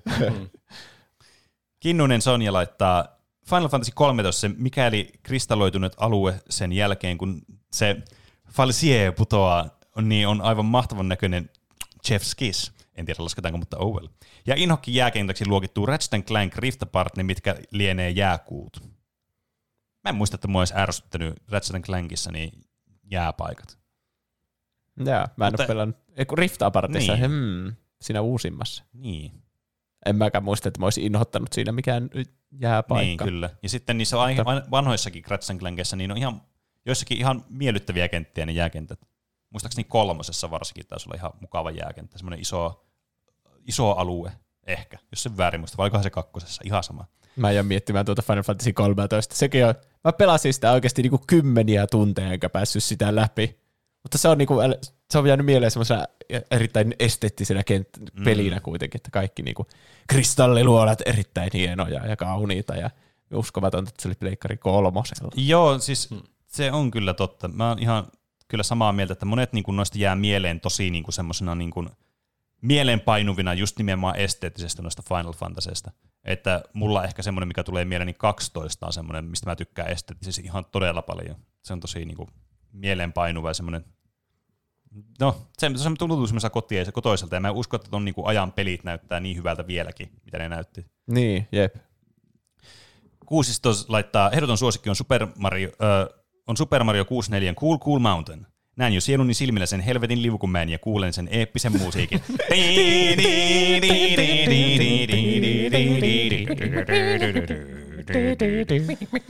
Veikkaahan 352 laittaa se Super Mario Galaxy. Se, en jaksanut enempää tässä. Mä ajattelin teidän niin korvia en ala sen pahemmin jäädyttämään. Mitä mä selitän? Se, se Super Mario Galaxy, se jää laavagalaksin kenttä, sen jää laavagalaksin kenttä, missä se pitää ne kolikot etsiä, on hyvin ärsyttävä kenttä. Syy on, että kolikot on niin ärsyttävissä paikoissa, että niitä on vaikea löytää ja saatiin napata ne. Mm. Muutama kommentti vielä luetaan ennen kuin päätetään tämä pitkä jakso. Ö, tai siis aihe. E, Helmi Fransina laittaa, ehdoton inokki on oli ainakin lapsena se Spyro 3 jäämaailman lisäkenttä, jossa oli taitoluisteluesitys käynnissä ja siinä jotakin jääkarhua piti suojella aggressiivilta jääkiekkoilta. Vittu, mulla tuli semmoiset niinku paluu tähän niinku ärsyttäviin Spyro-jääjuttuihin. siis aivan hirveä, kun sinne se jäämekaniikat Spyrossa aivan karmeet. Sä et voi hypätä siinä jäällä, muistaakseni. Miksi? Koska ha, vain sitä paska sen takia. ja vai oliko se nämä minipelit? Joka tapauksessa nämä minipelit on ihan perseestä. Tässä piti suojella semmoista taitoluista ja tuli semmoisia körmyjä tuli taklaamaan sitä, kun ne olisi jääkiekkoa, niin sun piti polttaa ne poroiksi. Niin se oli ärsyttävä, mutta jumalauta, vielä ärsyttävämpi oli Spyro 2 Himalaja tai Tiibetti, mikäli saatana jääkenttä. Tai siis siinä oli semmoinen jää lisää peli, minipeli. Semmoinen jääkiekko-minipeli, mikä piti pelata kahdesti läpi. Eka kerralla piti ehkä saa joku yksi maali, ja toka kerralla piti semmoinen kunnon peli oli siinä se on ihan uskomattoman peräisestä ohjata sitä Spyroa siinä. Siinä on semmoisia jääkiekkopelaajia pari sua vastassa, ja ne on paljon parempia, sinne pystyy paljon paremmin ohjautumaan sinne. Ne, niin ne vaatii vain joka ikiseen suuntaan, niillä ei ole mitään semmoista niin kuin inertiaa niiden liikkeessä, ja sitten se jääkiekko osuminen on ihan perseestä, sun pitää tehdä tarpeeksi maaleja, ja sitten jos sä häviät, se kestää se peli joku viisi minuuttia, ja sitten jos sä häviät, se pitää ottaa uudestaan se, ja nyt tuli kyllä siis aivan järkyttäviä muistoja. Hmm. Koitan vielä kaksi kommenttia, vaikka näitä kommentteja vielä olisi täällä lisää, mutta nyt meillä alkaa loppumaan aika kesken. Niin, äh, Raslander äh, 12 laittaa, suosikki on varmasti Super Mario 3 eka lumikenttä. Inhokesta en tiedä, Valheimin vuoret vituttaa kyllä paljon. Aha. Hmm. Niissä ehkä vituttaa se, että jos loppuu stamina kesken joutuu kiipeämään niitä ylös, että on kylmä ja sitten tulee hirveästi pahoja vihollisia, jotka tappaa sut. Niin no se.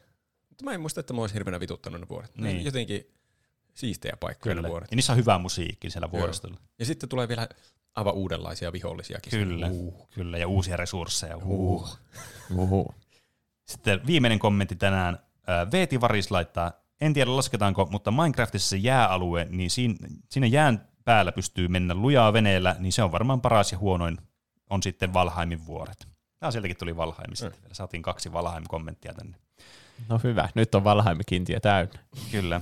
Ja mä oon sanonut kaikki mun inhokki jutut viisi täältä löytyy. Täältä niin mä oon sanonut ne kaikki. Ai, no mutta mikä on tää loppuverdikti nyt tästä sitten?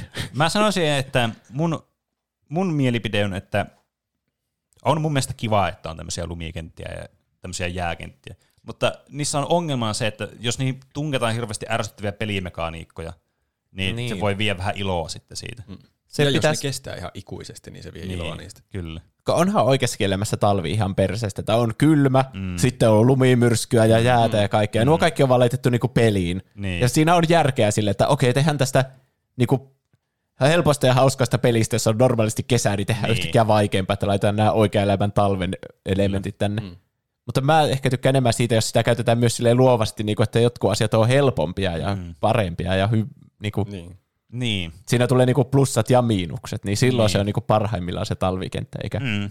Ja sitten ne musiikit tietenkin ja tunnelma. Siinä pitää olla aina se, että jos sä selviydyt, vaikka Death Strandingissa se, että sä selviydyt sinne huipulle, niin se on mahtava tunne, kun sä näet sitten semmoisen näköalan sieltä. Mm. Niin. Tai sitten Undertaleissa menet sinne jonnekin kahvilaan, missä ne kaikki hahmot on mm. tiivisti juomassa niin, kaakauta kaulahuivit Jep. päällä, niin ehkä se talvi luo semmoisen vaihtelun, että mm vaikka ulkona onkin karumpaa ja pitää selviytyä ja miettiä sitä kylmyyttä ja mm. liukkautta ja kaikkea, niin sitten aina sinne tulee ne paremmat hetket sitten, mm. kun menee lämpi. Sekin on vähän niin kuin oikeassa elämässä. Niin, kyllä. niin kaikki on niin kuin oikeassa elämässä. Oikeassa elämässäkin talven pitäisi olla semmoinen mukava esteettinen nä- näkymä vaan, että se ei olisi semmoinen vituttava, joka kestää monta kuukautta. Niin. Semmoinen parin viikon mukava tunnelmallinen kaakaohetki. Mm. Kyllä, se on siis hyvä talvi. Talven huonoin puoli se kestää liian pitkään. Kyllä. Ainakin näillä leveyspiirillä, millä me asutaan. Niin. Mutta Totta. ne kestää sen verran, kun ne kestää peleissä. Tämä aihe on kestänyt liikaa, mennään mainoskatkolle. No niin, hyvää joulua ja tervetuloa kaikille Alatervaluodon kosken yhteiskoulun joulujuhlaan. Meillä on hienoja esityksiä tiedossa ja aloitetaankin sitten pitemmittä puheita heti ensimmäisellä numerolla. Lavalla on siis meidän viides A-luokka, joka laulaa meille joulun todellisesta merkityksestä. Oppilaat ovat ihan itse kirjoittaneet sanatkin tähän teokseen – Elikäs nauttikaan esityksestä ja DJ Ritva, antaahan mennä. Joulua taas julistasa, jokainen omalla tavallaan. Huomiseen ymmärtäen, kun mukavaa joulua vietteille. Joulua taas julistasa, jokainen omalla tavallaan. Huomiseen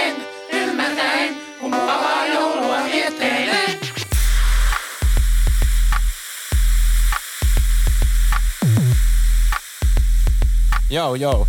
No niin, mä vaikka aloitan. Joulussa parasta on tietysti lahjat. Bionikle turtlesit, figurit vahvat, kovia paketteja, muuta en huoli. Legos lime tytteen vessa on juttu juoni. Aattoisin aina ne juovat liikaa. Mun porukat siis, ja haastavat riita. Lanttulaatikko lentää parketille, kun menossa on kolmas promille. Joulua taas julistasa, jokainen omalla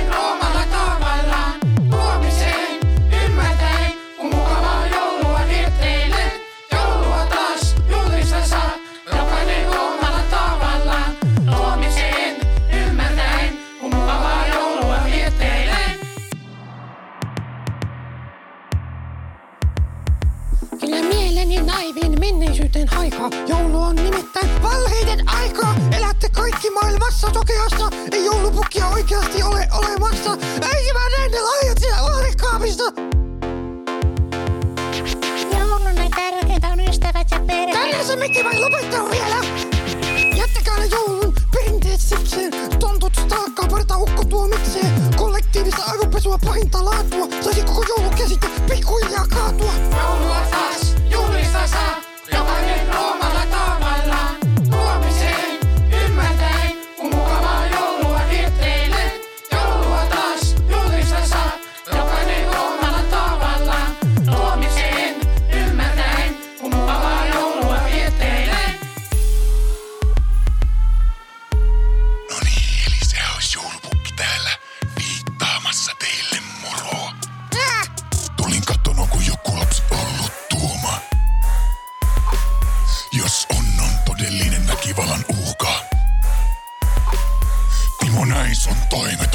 täynnä pöydät. Joulujen antimia risuja vaan löydät, kun mä tunnen ne sun pers... Joulua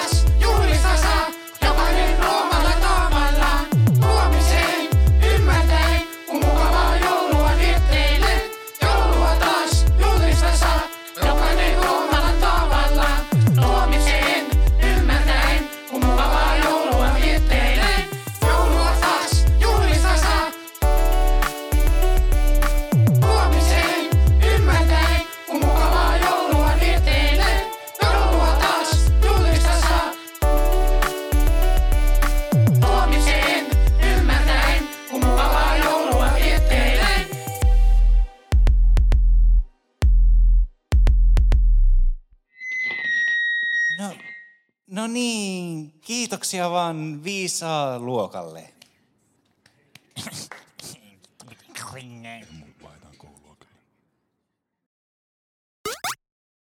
Ja näin tämän mainion tauon jälkeen pääsemme mainion aiheen pariin, kun Juuso ottaa meille mainioita joululauluja, joita me voimme alkaa purkamaan atomeiksi.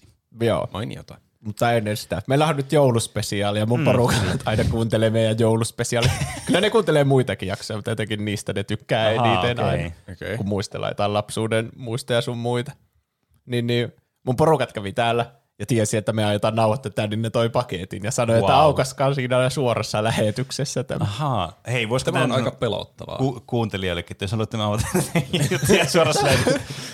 Tai ei, tämä, ei kai tämä ole suora lähetys periaatteessa, mutta kuitenkin, että nauhoituksessa Ai niin, totta. reagoida. No, tämä on, tämä on meille suora lähetys. Tässä on tämmöinen, ö, se on tämmöinen kassi, jossa on jotain jotain ruusuja, pinkkejä. Kyllä, tämmöisiä tosi vaaleanpunaisia mm. ruusuja ja tämmöinen vaaleanpunainen nauha. Tämä on oikeastaan aika ahistavaa. Mä oon niin huono reagoimaan asioihin muutenkin, niin nyt se vielä tulee Tai niin nauhalle kaikelle totta. kansalle. No niin.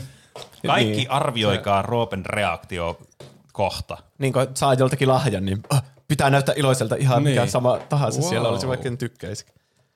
Täällä on Mitä sillä on?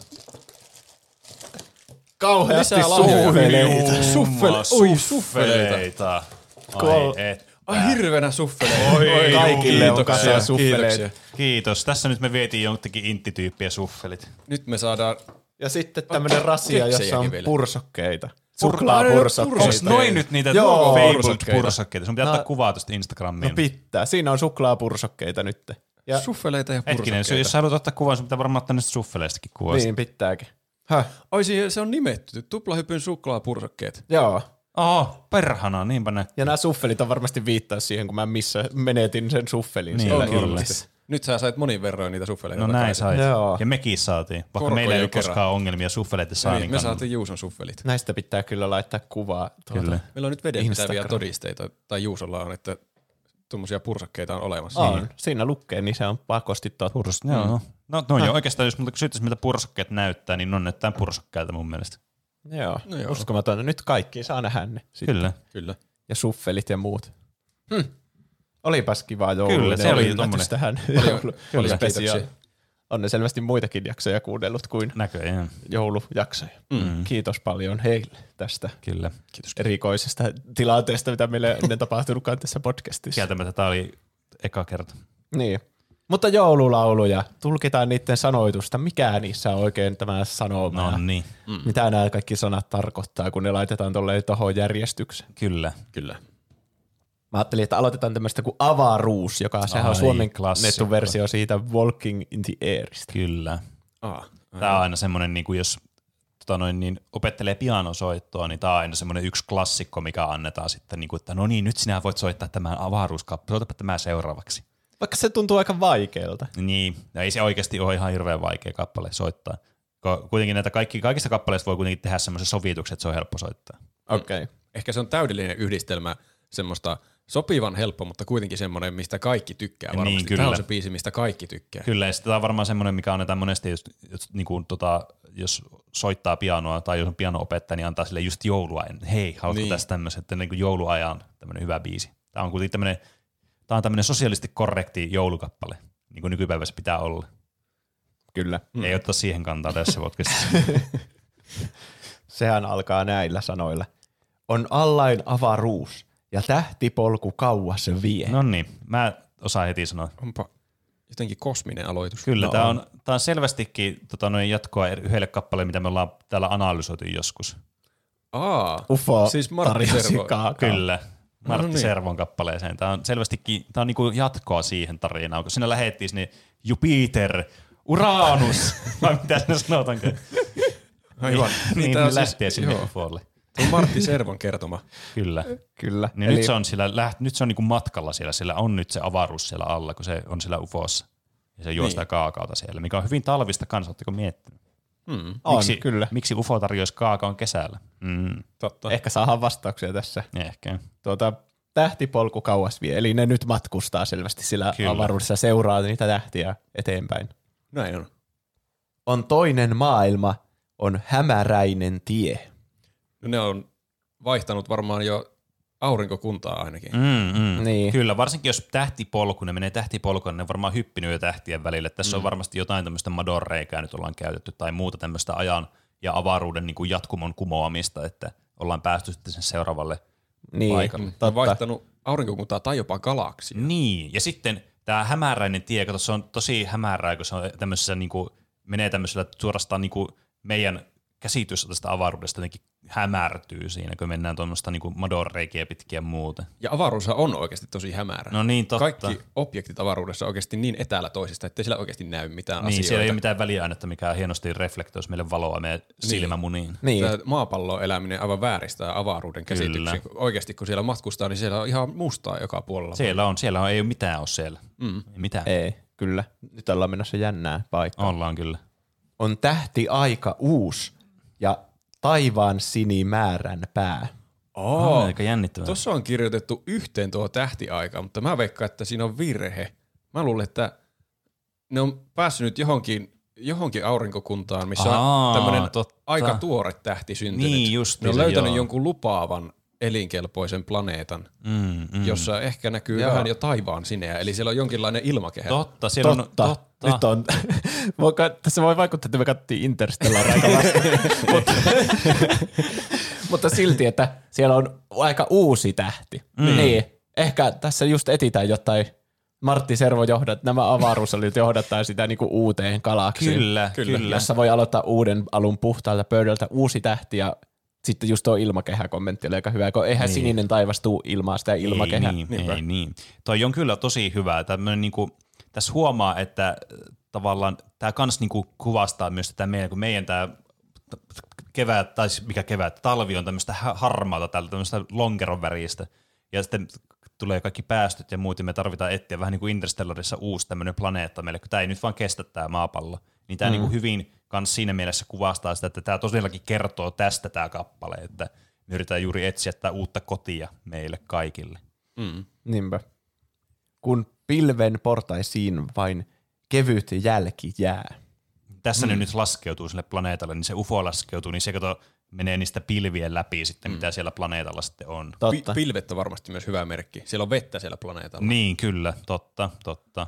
Ja niihin jää vain kevyt jälki niihin pilviin, niin ne ei ole jäisiä pilviä. Niin, totta, sekin Aa, vielä. totta. Se on hyvä, kun sehän on huono planeetta, jos siellä pilvetkin on Niin jäässä. Tietää, että ei ole hyvä paikka. Niin. Ja tuo on selvästi viittaus, kun siinä on valittu tuo sana tuo kevyt jälki jää. Niin Siinä on on, se niin jää-yhteys vielä myös Jep. mukaan. On. Se jää se yhteys meille hyvin selväksi tässä. Kyllä. Ei jää kenellekään epäselväksi. ei, ei, ei jää. Niin kovin kaukainen on pieni kylä päällä maan. Mm. Se, se on jäänyt kaukaiseksi kyllä todellakin. Se on kyllä. Sieltä on useita valovuosia jo matkaa. sinne kyllä, tämä on kotikylään. niinku, Niin. voisi melkein jopa väittää joku hurja, että ei niinku melkein kaukaisemmaksi enää voisi mennä kyllä mm. etäisyydet. Totta. Ja ehkä myös se viittaa siihen, että tämä planeetta on jotenkin isompi, että se ne maassa mm. olevat kylät tuntuu tosi pieniltä tähän verrattuna. Niin, ja varsinkin kun tässä mm. nyt tämä muuttuu tämä näkemys tästä meidän kosmoksesta ja maailmankaikkeudesta, että tämä on tosi iso paikka. Niin tämä mm. kylä, missä me asutaan, oli se sitten kaupunki tai iso suurkaupunki tai ihan pieni kylä, niin jää todella pieneksi kaikkeen tähän muuhun verrattuna. Niin, tai koko maapallon käsite voi käsittää tuon pienenä kylänä niin tuohon muuhun Niin, kyllä se- kosmokseen, universumiin verrattuna. Kyllä, se on vain pieni kylä tuo maapallo tässä avaruuden galaktisessa mittakaavassa. Mm. On. Sen tiet ja talot, puut on lumipuvussaan. Mä tuota veikkaan, että tässä on nyt käynyt semmoinen, kun tässä etsitään sitä uutta kotia mm. ihmiskunnalle ihan selvästi, Mm. niin tässä on käynyt semmoiset snowpiercerit. Mm, mm. Aa, niin, voi Niin, olla. totta. Se, Niin, täällä on joku semmoinen apokalypse, tuommoinen luminen apokalypse menossa. Kyllä. Niin, ilmastonmuutos, mutta semmoinen niinku, ei lämpeneminen, vaan semmoinen totaalinen kylmeneminen, Niin. Mm. mihin tässä viitataan, että tiet ja talot ja puut on kaikki niinku lumeen peitossa. Mm, kyllä. Vai johtaako se ilmaston lämpeneminen lopulta johonkin semmoiseen jääkauteen? Ehkä, en mä osaa sanoa. Niin. Musta tuntuu, että me ei ehkä kannata ottaa kantaa siihen tässä tulkinnassa. Ehkä. Niin. Se on varmasti ainakin mahdollista. Mm, Ja ainakin se on tapahtunut tässä selvästi. kyllä. Niin, tässä se ainakin on tapahtunut. Joku jää katsomaan, mm. kuka lentää noin. Onko tämä nyt, tarkoittaako, että meillä on muuttamassa nyt, Martti Servo on nyt menossa planeetalle, jossa on jo joitain tämmöisiä olijoita, Niin, joilla on joku niin. tämmöinen niinku visuaalinen tapa havainnoida niiden ympäristöä. Selvästi, kun vastahan tässä laskeuduttiin sinne Onko planeetalle. tämä nyt niiden alienien tai sen UFO niinku miehistön oma planeetta, kotiplaneetta? Hmm. Sitten ne, Niin totta, nehän tuli hakemaan sen. Niin, että tarjoisiko niille paikkaa, että hei, te voitte tulla tänne meidän planeetalle, tämä on vielä hyvä planeetta, niin tänne voi tulla. Täällä on tilaa riittää. Kaikille paikkoja on.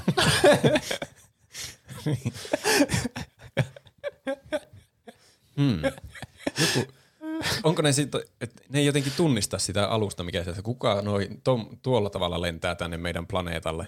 Mutta jos ne on niiden omia joukkoja, niin sitten miettiikö ne vaan, että kuka Niin. se, onko se Jorma vai Erkko, joka sieltä lentää tuolla aluksella? Niin, Niin, niin tai totta. Tossa, totta tämä voi myös kävittää käsitellä, että tämä ei ole sitten niiden omaa planeettaa.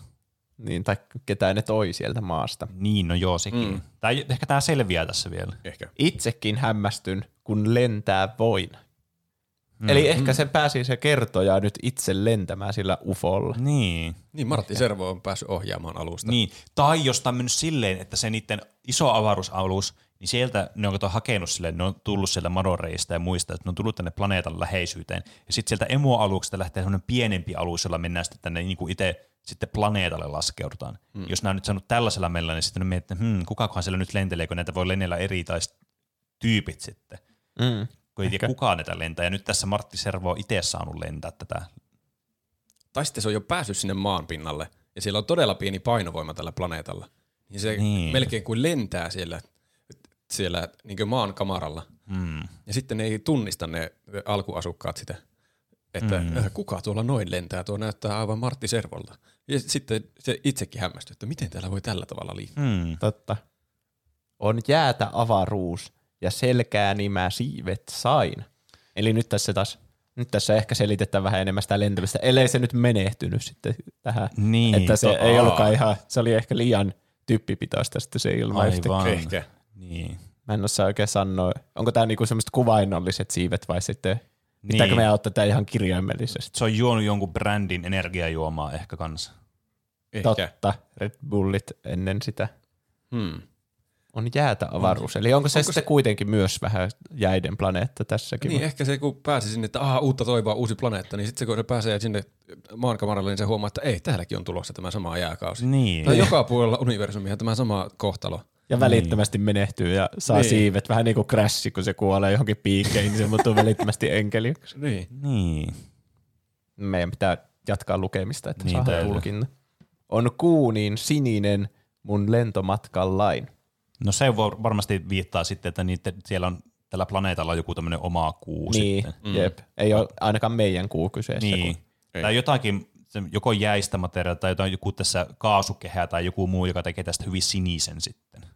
Mm. Joku mineraali tai jotain muuta. totta. Mm. Kuutamoon liukenee portaat pilvien. Liukenee portaat pilvien. Taas näitä pilviportaita. Kyllä, ja liukenemista. Onko tämä, puhutaan tässä nyt niinku kem, ihan kemiallisista reaktioista nytten? Mm, eli jotenkin ne pilvet muodostaa jonkinlaiset portaat sinne kuuhun. Hmm. Nämä laskeutu planeetalle, niin nyt sitten se meneekin kuuhun. Että ehkä se onkin semmoinen vaan semmoinen, minne tullaan telakoitumaan sinne planeetalle ja se kuu on vähän niin kuin se asuutettu Niin, paikka. niin, tässä on joku avaruushissi sitten, millä mennään sitten tota, noin sinne kuuhun. Mm. Niin, Toki herää kysymys, että miksi ne laskeutuu vain suoraan näillä ufoilla sinne kuuhun, mutta ehkä se on sitten, ehkä niillä on jotain omia lakeja tai muita semmoisia, että niille, sinne ei saa laskeutua vaikka lentohärvelit. niin tämä on tämmöinen tämmöinen kallioparkki tämä planeetta Niin. ja sitten se kuu on se itse valkea. Niin, Näin Oulu-termeille. kyllä. Mä luke, luin tuon seuraavan, missä lukee liukenen itsekin ja leijailen. Aa, niin ehkä okei. se vaan jotenkin aivan trippailee tämä servo. Se on päässyt sinne paikan päälle ja sillä on tar- tarjottu joku tervetuliaisjuoma. Se on Niin se, se- se kaakao. Se on se kaakao, niin tietysti. Se juoma on tarjottu jo siinä matkan aikana. Hmm. Aa, te ajattelette, että on niin Niinku Kuvainnollisesti. Se niin alkaa kuvainnollisesti, se vähän niin kuin, totta, Se sen todellisuus ku- liukenee. Kuutamoon liukenevia pilviportaita ja se tuntuu lentävän siellä, niin kuin mm. lainausmerkeissä lentävän. Niin, se on niinku, miten puhutaan yleensä, että jos on tripillä, niin vähän niin kuin sä lennät pilviin tai mm. voi käyttää tämmöisiä, niin kuin, olet korkealla. Niin. Niin. Meillä jossakin ed- edellisessäkin tulkinnassa mennyt tämä siihen, että se on jossain huumeissa se kertoja. No Servon kun miettii potentiaalisesti, että voisiko näin olla, niin se on ihan niin kuin yksi semmoinen potentiaalinen niin kuin suunta, mihin me voidaan viedä tätä tulkintaa. Tai sitten jos ottaa kirjaimellisesti, niin tämä tarkoittaa sitä, sitä hissiä, sitä avaruushissiä, mm. mistä puhuttiin. Ja tämä on jotain sellaista teknologiaa, mitä me ehkä ymmärretään vielä, Aa, että se muutetaan se niin. koko ihminen semmoiseen Aa. nestemäiseen Niin, tai totta. höyryiseen Sit- muotoon. kyllä. Ja sit niin, jos se- se jotenkin liukenee sinne määrän päähän. Joo, ja sitten se, niin totta, se niin kuin atomit uudelleen sitten organisoidaan sitten sillä määrän päässä. se on Niin. paljon järkevämpi tulkinta. Se on ainakin semmoinen, tämä sopisi tähän niin kuin ympäristöön paremmin ehkä. Mm. Mutta on siinä kaakassa selvästi ollut myös jo. On siinä varmaan jotain, varmastikin. On aikaa avaruus ja tuhat vuotta hetkinen. Mm. Tässä on ihan selvä viittaus siihen, että nyt ollaan taas niinku, kaikki tietää suhteellisuusteorian. Joo. Aha. Mennään taas Interstellariin. Niin, mm. selvästi täällä planeetalla kuuluu aika paljon hitaammin kuin mm. muualla avaruudessa keskimäärin. Niin, jos tuhat vuotta on vain hetkinen. Mm. Niin, sillä on niin maan tuhat vuotta menee täällä jotenkin Niin, tosi kyllä. nopeasti vai? Niin mä ainakin tulkitsisin tästä. Niin, Aivan. kyllä. Mm. Tai sitten siellä on niin hauskaa, että tuo aika kuluu jotenkin siivillä. Mm. Siivillä. Mm. Tossakin on kyllä. Mutta Tai, niin. Tämä voi kyllä varmasti käsittää myös niinku ihan konkreettisesti just, että toi, a, niinku, tunnetaan just tämä tilanne, että tapahtuu tämmöistä aikadilaatiota ja sitten tämä tuhat vuotta onkin hetkinen sille, että tuolla maassa on mennyt tuhat vuotta, mutta täällä se on vaan hetkinen. Ja tässä alkaa niinku kans hahmottua ehkä sitten servolla se, että tämä ihmiskunta on ehkä tuomittu, mutta avaruus on ikuinen, vai onko? Onko mikään ikuista? Ja tässä alkaa ehkä semmoinen kosminen ymmärrys kanssa tällä kertojalla nousemaan tälleen, varsinkin mm. kun katsoo niitä seuraavia laun, laise, tai seuraavaa lausetta sitten tuolta.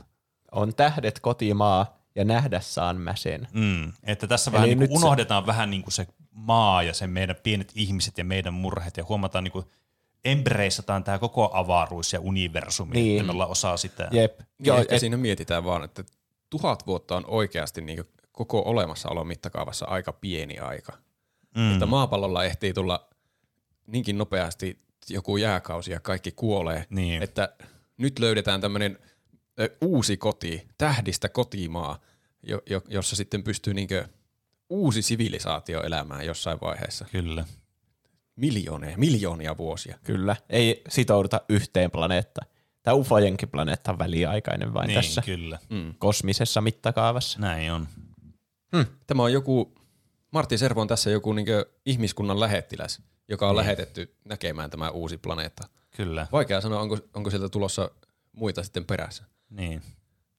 Mutta mä sanoisin, että me saavutettiin tässä nyt ymmärrys tästä, Kyllä. Kyllä. mitä tässä haettiin takaa. Näin on. Me saatiin tämä, niin kuin, tämä valkeneminen, me ollaan nyt, me nähdään tämä tähdet meidän kotimaan. Mm. Kyllä. Mutta mitä sitten seuraava biisi, Arkihuolesi kaikki heitä? No niin. Pääseköhän tämäkin samaan kosmiseen No ymmärrykseen? tässä ainakin niinku heti, planeettaa. niin, tässä ainakin heti tulee tämmöinen fiilis, että tässä niinku heitää arkihuolesi kaikki heitä. Otsikko. Arkihuolesi kaikki heitä, mieles nuorena nousta suo. Onpa merkillinen lause. Niin aivan, Tossa, ton, tässä on nyt paljon tämmöisiä tota, noin, niin sanoja, mitä voi ymmärtää todella monella eri tavalla. Mm. Totta. Jotenkin mieli on vielä nuori, vaikka keho onkin vanha. Eli nyt päästään Inceptioniin. Kun no niin. Ka- kaikki Nolanin elokuvat joululauluja mielessä. Siksi sä oot valinnut just nämä laulut tänne. niin. Tai onkohan tässä sitten kyseessä jotenkin, että jo nyt heitetään arkihuolet pois ja vaikka mm. keho onkin vanha, niin otetaan se lapsen mieli sitten sieltä mie- mielen perukoilta Niin. esille. Mm. Tuommoinen nuorekas asenne pitää ottaa, kun nousee sängystä aamulla ylös. Mm, mm, kyllä. Niin. Me olemme kaikki sen ikäisiä, kun me koemme olevamme. Mm. Se on aina hyvä sanoma. Ei pidä ressata liikaa tiskeistä tai töistä. Armas joulu jo kutsuu meitä taasen muistojen suurten luo. Hmm. Mm. Eli tässä nyt on joku tämmöinen taas joku voima, Hmm. joulu, joka sitten kutsuu nämä kaikki jonnekin. Kyllä. Se on tärkeää varmasti tälle kertojalle. Myös niin suuria muistoja, niin onkaan tämä sitten, onkaan tämä kokenut jonkun semmoisen todella suuren tapahtuman, mikä on tämmöinen massiivinen muisto, vai onko tämä henkilö niin kuin sen verran vanha, että tällä on tosi paljon näitä muistoja. Miten tämä pitäisi niin kuin lähteä Niin. Niin kuin Tässä on selvästi joku kollektiivinen muisto kyseessä, kun tuo armas joulu kutsuu niitä kaikkia jotenkin. Mm, niin, totta. Mm. Että olisiko tässä tapahtunut joku tosi merkittävä tapahtuma tässä historiassa? Niin, on, joulu yrittää näyttää näille nyt jotenkin näiden esi-isien kohtaloa. Mm. niin, ja siinä alussa sanoit, että ne, se, on niinku van, tai se on niinku vanha, joka herää nuoren mielen kanssa. Mm. Ne on vähän niin kuin semmoisia sleeper agentteja, mm. Niin, kyllä. että ne on elänyt elämänsä normaalisti ja sitten yhtäkkiä jotain joulu alkaa kutsua niitä. Kyllä.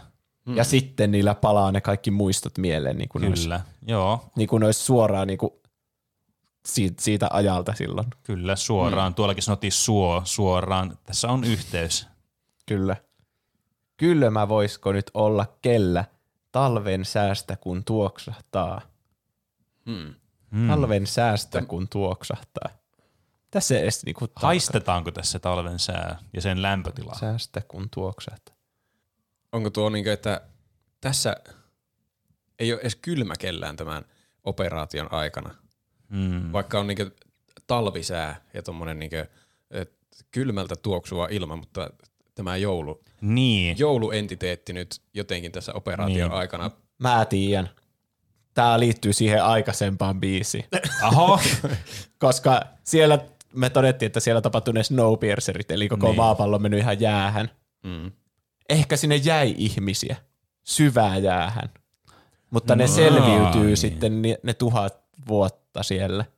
aivan. Ja nyt ne on niinku sulamassa, että ne on niinku käytännössä vanhoja, mutta sitten niissä on se nuori mieli vielä hengissä. Niin, tietysti. Tämä on nyt niinku maapallon aikaa sen, sen maailmanlopun jälkeen. Niin, kyllä, ja sitten aivan ne tuoksahtaa taas, koska se talvi, koska ne on nyt herännyt, ne ensimmäistä kertaa ne aistit herää kanssa siinä. Mm. Niin. Ja miten tässä voisi tuntea kylmää, kun me äsken oltiin syvää jäässä, vaikka Niin. niin. vieläkin on aika kylmä, mutta niin suhteessa sekunti sitten, Ehkä- Ehkä. niin aika lämmin. Kyllä. Ehkä tässä alkaa lämmetä jo tämä Ehkä. ilmasto. Se Sen takia ne on taas- sulanut sieltä. Niin, jep. Lämmin leuto ja Oho. henkäys hellä, rinnan jäitä mi liuot. Tämä, No siis, niin. tämä tukee täydellisesti Tää tämä siis, teoria. niin, kyllä. Tässä ei Totta. jätä mitään epäilystä tähän teoriaan kyllä. Onkohan ne niinku jäätynyt vahingossa sinne jääkauteen vai onko ne veetty johonkin ihme kryouneen? Se, sitä tämä tarina ei kyllä tässä vaiheessa kerro. Niin, mm. ja että herääkö ne niinku maapallon yleisen lämpenemisen takia vai sitten onko joku tämmöinen voima, joka ne herättää Niin. siitä Niin, kryounesta.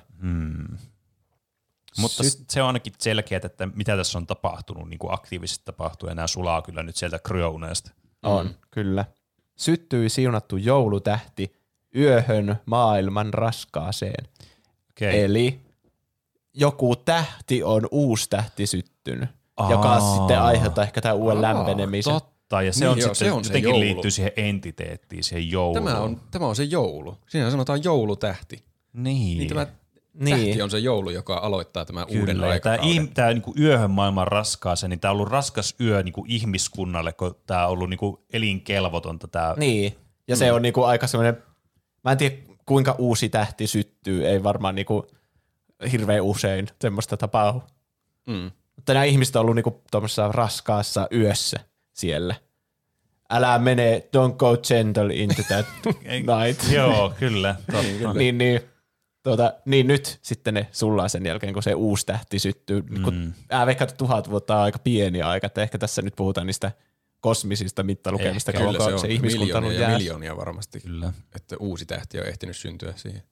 Mä veikkaan, että ne on jo, jossain vaiheessa silloin, kun ne on huomannut, että okei, tää, täältä lähtee elinkelpoinen planeetta nyt aivan huitsin Nevadaan, niin laitetaan osa ihmisistä, ketä vaan pystytään johonkin luolastoon niin jäihin, ja sitten jos joskus tämä vielä lämpenee tämä planeetta, niin ehkä ne sieltä heräilee ja sitten mm. uusi tähti Niin, tulee joskus kyllä. paikalle.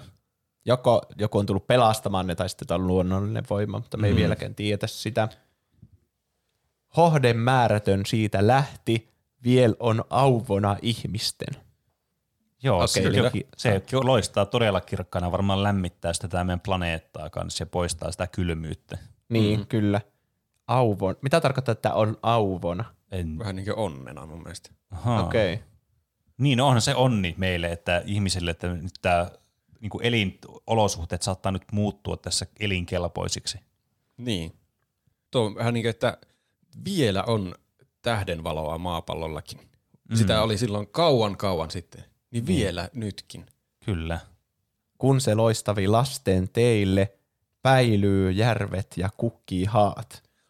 Tässä on vähän tämmöistä niin toiveikkaampaa kuvaa mm. ja sitten tulevasta maapallosta. Niin, että kyllä. sitten kun tämä sukupolvi on ehtinyt toivottavasti jossain vaiheessa lisääntyä, niin sitten siellä niiden lasten aikaa ehkä alkaa jo Niin, tulla jär, Aa, järviä sulaa ja kyllä. kukkia tulla takaisin. Niin. Kasvillisuus kukoistaa. Näin on, joo. Tämä on kuitenkin pitkä prosessi, tämä niinku syväjästä herääminen Niin, niin, kokonaisena kyllä, kyllä. ihmiskuntana. Mm. Ehkä lapsilla on sitten se parempi tulevaisuus, kun on jo kukkia ja järviä, Mm. eikä kaikki ole jäässä. Niinpä. Kuusen kirkkahan luona heille siintää onnelan kaukomaat. Kuusen kirkkahan luona. Tämä on varmaan mm. joku radioaktiivinen kuusi. Nyt täällä on muuttunut tämä niin ympäristö sen verran. Että tämä on nyt joku tämmöinen uusi laji, uusi kuusen tämmöinen alalaji. Niin, ehkä. Hmm.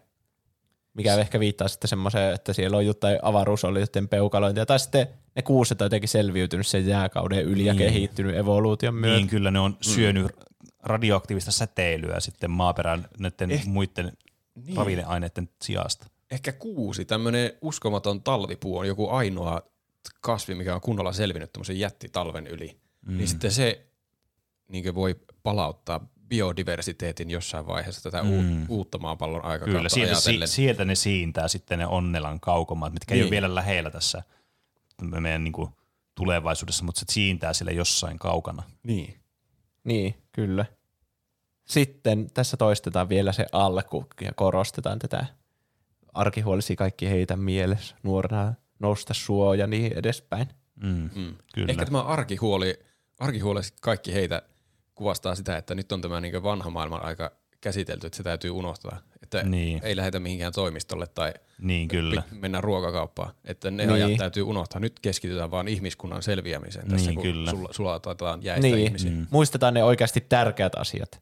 Se, että ihmislaji ylipäätään selviytyy ja selättää tuosta ilmastonmuutoksen. Mm, mm. Kyllä. Toimitaan yhdessä kaikki. Niin. Kyllä. Meidän pitää vaan toivoa, ettei me päädytä tuohon pisteeseen, että me ollaan tuhansia vuosia syvään jäässä ja Näin on. luotetaan vaan siihen, että joku ulkopuolinen voima meidät siitä pelastaa. Kyllä. Mm.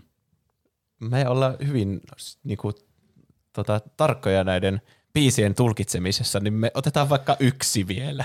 Joo, kyllä. Tää, Mä tota, otan- me ollaan todella niinku hyvin niinku tulkitaan näitä silleen niinku perusteellisesti kyllä käydään läpi. Niin. Tämmöinen mua on aina mietityttänyt tämmöinen kuin Sylvian joululaulu. Ahaa, okei. Okay. Aivan. Ah, tuo on tuo, mikä kuuluu jossakin mainoksessa aina, jotkut hedelmät laulaa tuota. Ai, onko tämä nyt se hedelmälaulu? Mikä hedelmälaulu? Hedelmät laulaa tätä mainoksessa. Niin. Mä oon varmasti nähnyt Jaffa-mainoksessa semmoisen. Ah, vai? niin, onko se, Onko se Jaffa-mainos? Ehkä se on Jaffa-mainos. Ah. Jaavat tulloo ja hedelmät paukkuu. No katsotaan, mitä niillä hedelmillä on sanottavaa sitten. Kyllä. Joo. Katsotaan, onko tähän oikeasti piilotettu joku Jaffan tai Hartwallin niin joku oma tämmöinen piilomainos tähän laulusanoihin. Niin, kyllä. Eli Sylvian joululaulu alkaa näin. Ja niin joulu joutui jo taas Pohjolaan. Joulu joutui jo rintoihinkin. Aika, mm, aika tämmöinen mm. tota, vähän tämä tämmöinen, pitäisi ajatella? tämä voi ajatella ehkä vähän, tai ehkä olla niin kaikista nuorimmille lapsille sovellut tämä joululaulu. Hmm. Mutta vaikea sanoa vielä. Tämä No ei miten? tiedä mihin suuntaan tämä on menossa. Tästä on tulossa joku orgialaulu tai sitten tästä on tulossa joku, että onpas lämmin tunne rinnalla. Hmm. Meidän, En pitää, tiedä. meidän pitää jotenkin saada selville, mitä tässä tarkoittaa Niin. nyt tällä joululla. Niin. Koska jos on joku asia tai hahmo, mm. niin semmoinenhan voi joutua Pohjolaan. niin. Se jotenkin, se on ennenkin joutunut Pohjolaan, niin taas se joutuu Pohjolaan. Kyllä, mutta sitten mä mietin, että se joutui jo rintoihinkin. Musta tuntuu, että ei. Mulla tuli paha ajatus, että tämä on semmoinen joku virus tai kasvain tai joku, joka leviää sinne pohjoiseen. Aa, Aa, niin tietysti. niin just. Ja se voi joutua Se, rintoihin. niin se voi oikeasti, jo, totta, nyt se, siinä on vähän enemmän järkeä. Tämä onkin erittäin masentava biisi. Voi sylviä parkaa. Ja kuuset ne kirkkaasti luo loistoaan jo pirtteihin pienoisiin. Siis onko tässä nyt ne samat radioaktiiviset kuuset kuin tuossa äskeisessä? Ei kai tää on jatko Ei tämä voi olla jatko-osa taas. Ei tuo jäi niin toiveikkaaseen kuvaan tuo viime biisi. Niin nytkö tässä sitten tuhotaan ne kuuset, jotka on selvinnyt sen iku, Niin ikiroudan joku- yli, niin niissä, ne nyt aiheuttaa sitten tätä uuden maailmanlopun. Niin. Ne ei Ens- halunnut ihmisiä tänne planeetalle enää. Niin, totta. Niin. Ehkä kuuset ei ole oikeasti edes maasta lähtöisin oleva laji. Niin. Ne on- kuusta lähtöisin. Oh my god. niin tietysti. ne on tullut tänne, tää on niiden lonkon va- valloittaa tämä meidän maapallo niitten niin. Onko ne- elinplaneetaksi. Niin. Lähettää Martti Servo muualle, että ihmiskunta voi elää sitten siellä. Niin, joskus. koska siinä olisi ollut ainut toivo ihmiskunnalle enää. Mutta Onko kun Martti nää- Servo näkee vain universumi enää, niin sitä ei kiinnosta meidän pienot niin kuin peonit. niin. Siitä on tullut niinku galaktinen buddha tässä vaiheessa. Niin, Mutta kyllä. Onkohan nämä kuuset sitten sieltä siniseltä kuulta vai sitten tältä meidän kuulta? Niin. Niin. Olisi En kyllä hämmentävää, jos ne olisi meidän kuulta, koska me ei ole koskaan löydetty elämää meidän kuulta. Niin, toisaalta jos on kuun pimeä puoli, mitä jos se onkin Täynnä- kuun valaistu puoli? Niin, ja me Aa, ollaan tällä niin pimeällä puolella. Niin. se on oikeasti täynnä niitä valokuusia. Eikö me tiedä, onko, Aa, niin, tietenkin. eikö me tiedä, onko siellä joskus ollut, se on ollut ihan täynnä kuusia koko kuu. Mutta ei sillä enää tietenkään, kun ne on tullut tänne maapallolle. Kun ne on tajunnut, että Aa, täällä, on, niin, kun täällä on parempi elämän toivo, kunhan me saadaan nuo ihmiset tuosta helvettiin muutaman miljoonan vuoden sisällä.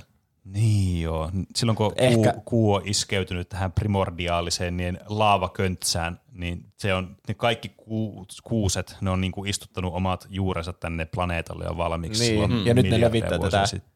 Tätä virusta tai kasvainjuttua, mikä ihmisiin tulee, jonka nimi on joulu. Oletteko kuullut semmoista termiä kuin joulukuusi? niin, tietysti. Mm, Aivan. Niin on se on se, näitä tau- se on se tauti, mitä kuuset levittää, on joulu. Niin, Niin. kyllä. Aivan. Ja joulukuusi on se, joka levittää sitä, sitä, sitä tautia. Niin, totta. Mutta ylhäällä orressa vielä on vain se häkki, mi sulkee mun sirkuttajain. Eli okei. Okay. Tässä on jotenkin tämmöinen, kun tässä on tämmöinen mutta-aloitus, niin se tuntuu nyt tuon äskeisen meidän kuusiselityksen jälkeen siltä, että jollakin on nyt joku suunnitelma ehkä tilanteen pelastamiseksi vielä. En tiedä mikä on sirkuttaja. Niin, se on joku se on- viimeinen toivo, niin. Niin. se sirkuttaja siellä. Ja se on nyt tietenkin kuuset on ottanut sen vangiksi. Aa, aivan niin niin, niinku kuusien vankina. Hmm. Niin kai. Mm. Tai joku siellä häkissä on niinku, Vai Onko... ku, jos mä, mä ymmärsin oikein, että kuuset on vallannut tämän maailmaa sillä Mm. aikaa, kun ihmiset on ollut syvää jäässä. Niin. Tai ehkä, ne, ehkä se alkuperäinen suunnitelma oli, että no kyllä ne tuohon jääkauteen kuolee nämä ihmiset. Mutta sitten ne yhtäkkiä olikin mennyt kryouneen ja heräilee sieltä, niin voi ei nyt te, vetää sitten joulu niille rintoihin.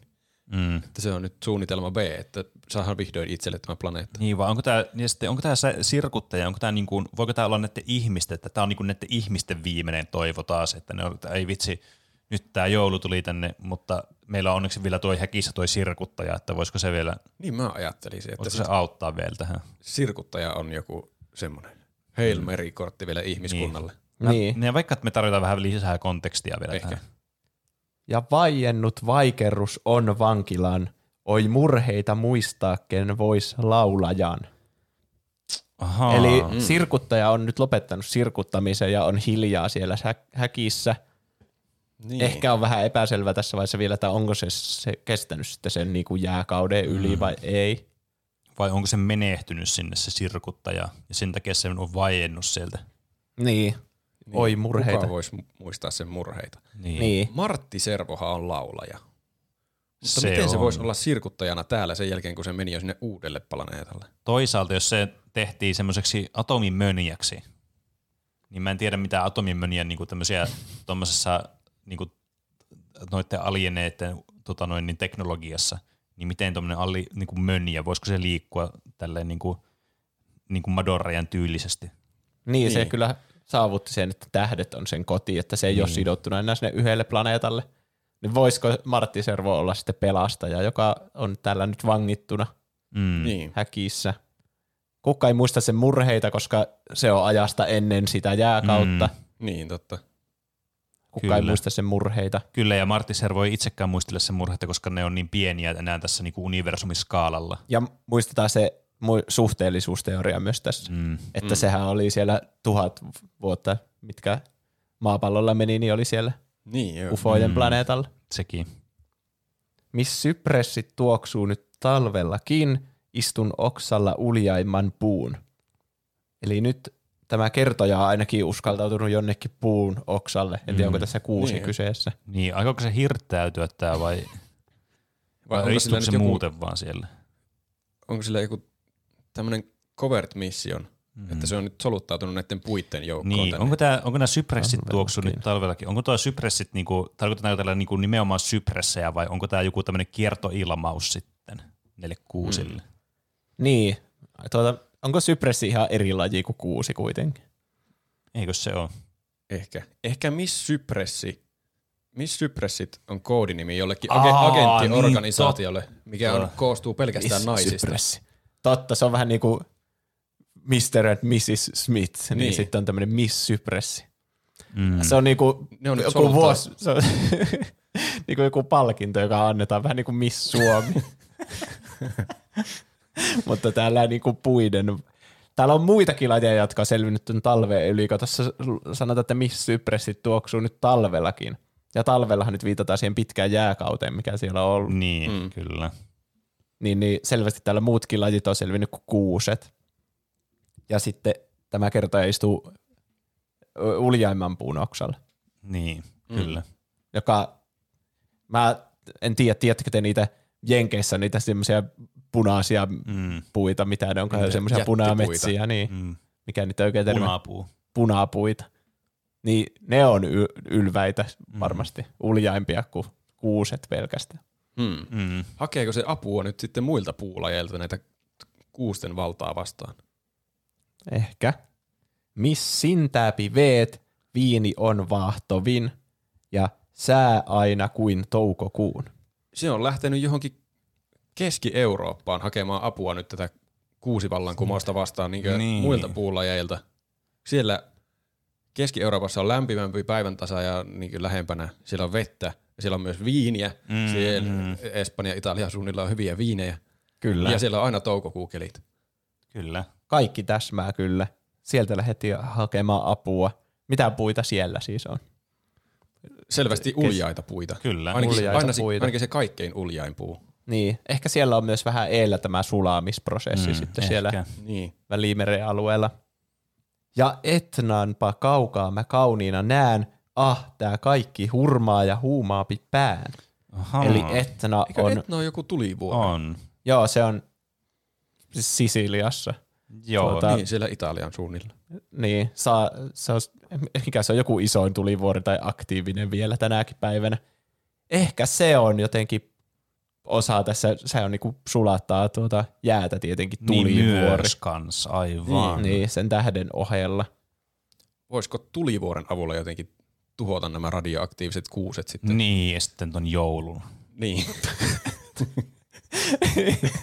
Siis a, niin, jos joku hävittää tämän niinku nämä Mm. kuuset ja niiden tuoman tämän viruksen kerralla, niin Niin. en mä keksi mitään parempaa kuin tulivuoren Mm, purkaus. Kyllä, ja sehän hurmaa ja huumaa sitten pään se ajatus siitä. Niin, kylmyys, kylmyys ei selvästi tehoa näihin joulukuusiin.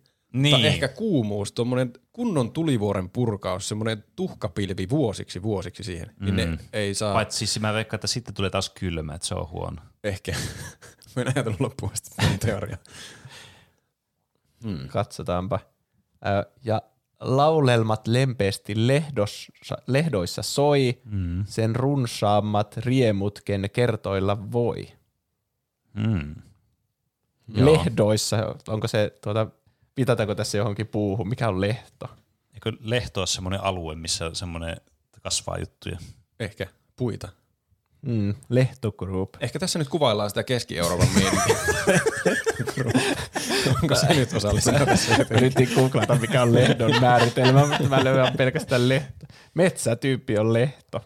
Lehto, metsä. No niin. Lehto on metsätyyppi, jossa on multava maaperä sekä rehevä puu kautta pensas kerros. Mitä jos tässä Eli- kuvaillaan sitä Keski-Euroopan meininkiä, että siellä on vielä niinkö, sinne se joulu ei ole ehtinyt samalla tavalla kuin pohjoiseen. Että tuo joulukuusten armeija on vähän niinkö Game of Thronesissa se White Ai Walker, niin. joka yrittää sitä pohjoisesta Joo. pikkuhiljaa etelämpää päin. Kyllä. Niin, Niin, ja täällä tässä on- etelässä ei niinkö vielä edes oikeastaan uskota, että täällä on niinkö tuommoinen uhka tulossa Niin pohjoisesta. kyllä, ja tämä on nyt semmoinen tyyppi, joka on todistanut se, että se uhka on todellinen. Niin. Ja saapuu varoittamaan kaikkia. Martti Servo tai joku muu laulaja. Niin, kyllä. Niin, jotenkin tätä pitää jotain se levittää tai sanomaa, sen runsaammat Ehkä laulaja. kertoilla voi. Ehkä laulaja on vaan semmoinen kuvainnollinen nimitys tämmöiselle, joka niinku tietää totuuden. Että se Niin. tulee la- laulamaan sen sinne niinku, Niin, se on niinku sanotusti. pardi. Niin. Joo. Totta. Ja sitten sinne lehtoihin siellä voi levittää sitä sanaa tästä mm. niinku totuudesta, Mm, mm. että nämä joulukuuset on pahoja. Niin. Niin. Sä tähdistä kirkkain nyt loisteesi luo, sinne Suomeeni kaukaisehen. Se on varmaan se, että nyt toivottaisiin, että se lämpötila saapuisi sit sinne Suomenkin leveyspiireille sitten sieltä tää uudesta tähdestä, joka lämmittää Niin. nyt tämä maapalloa, jotta sitten voitaisiin kokeilla tätä, että pystyisikö nämä polttamaan nämä, nämä joulukuuset sitten, jotka on näitä pahoja kuusia, niin. Ehkä, pahoja joulu, puita. ehkä joulu ei selviä semmoista kunnon lämpöä. Niin. Totta. Niin, Suomi on vähän vaikeassa paikassa tälleen tosi pohjoisessa ja Mm. sitten aurinko osoittaa, tai no mä en tiedä tästä uudesta tähdestä, että Mm. onko se vähän niin kuin aurinko, että se osoittaa vähän huonosti sitten tänne Niin, kyllä. Ehkä tässä nyt toivotaan, että, että tämä uusi tähti on nyt vähän lämpimämpi kuin meidän vanha aurinko. Että se, sillä vihdoin saadaan tämä joulu tuhottua. Mm.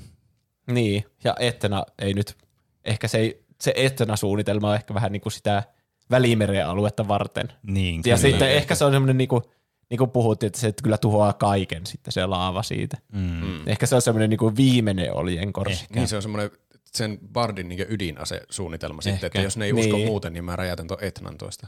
Niin, jep. Niin, mutta kyllä. vielä luotetaan tähän uuteen tähteen, joka sulatti ihmisetkin. Mm.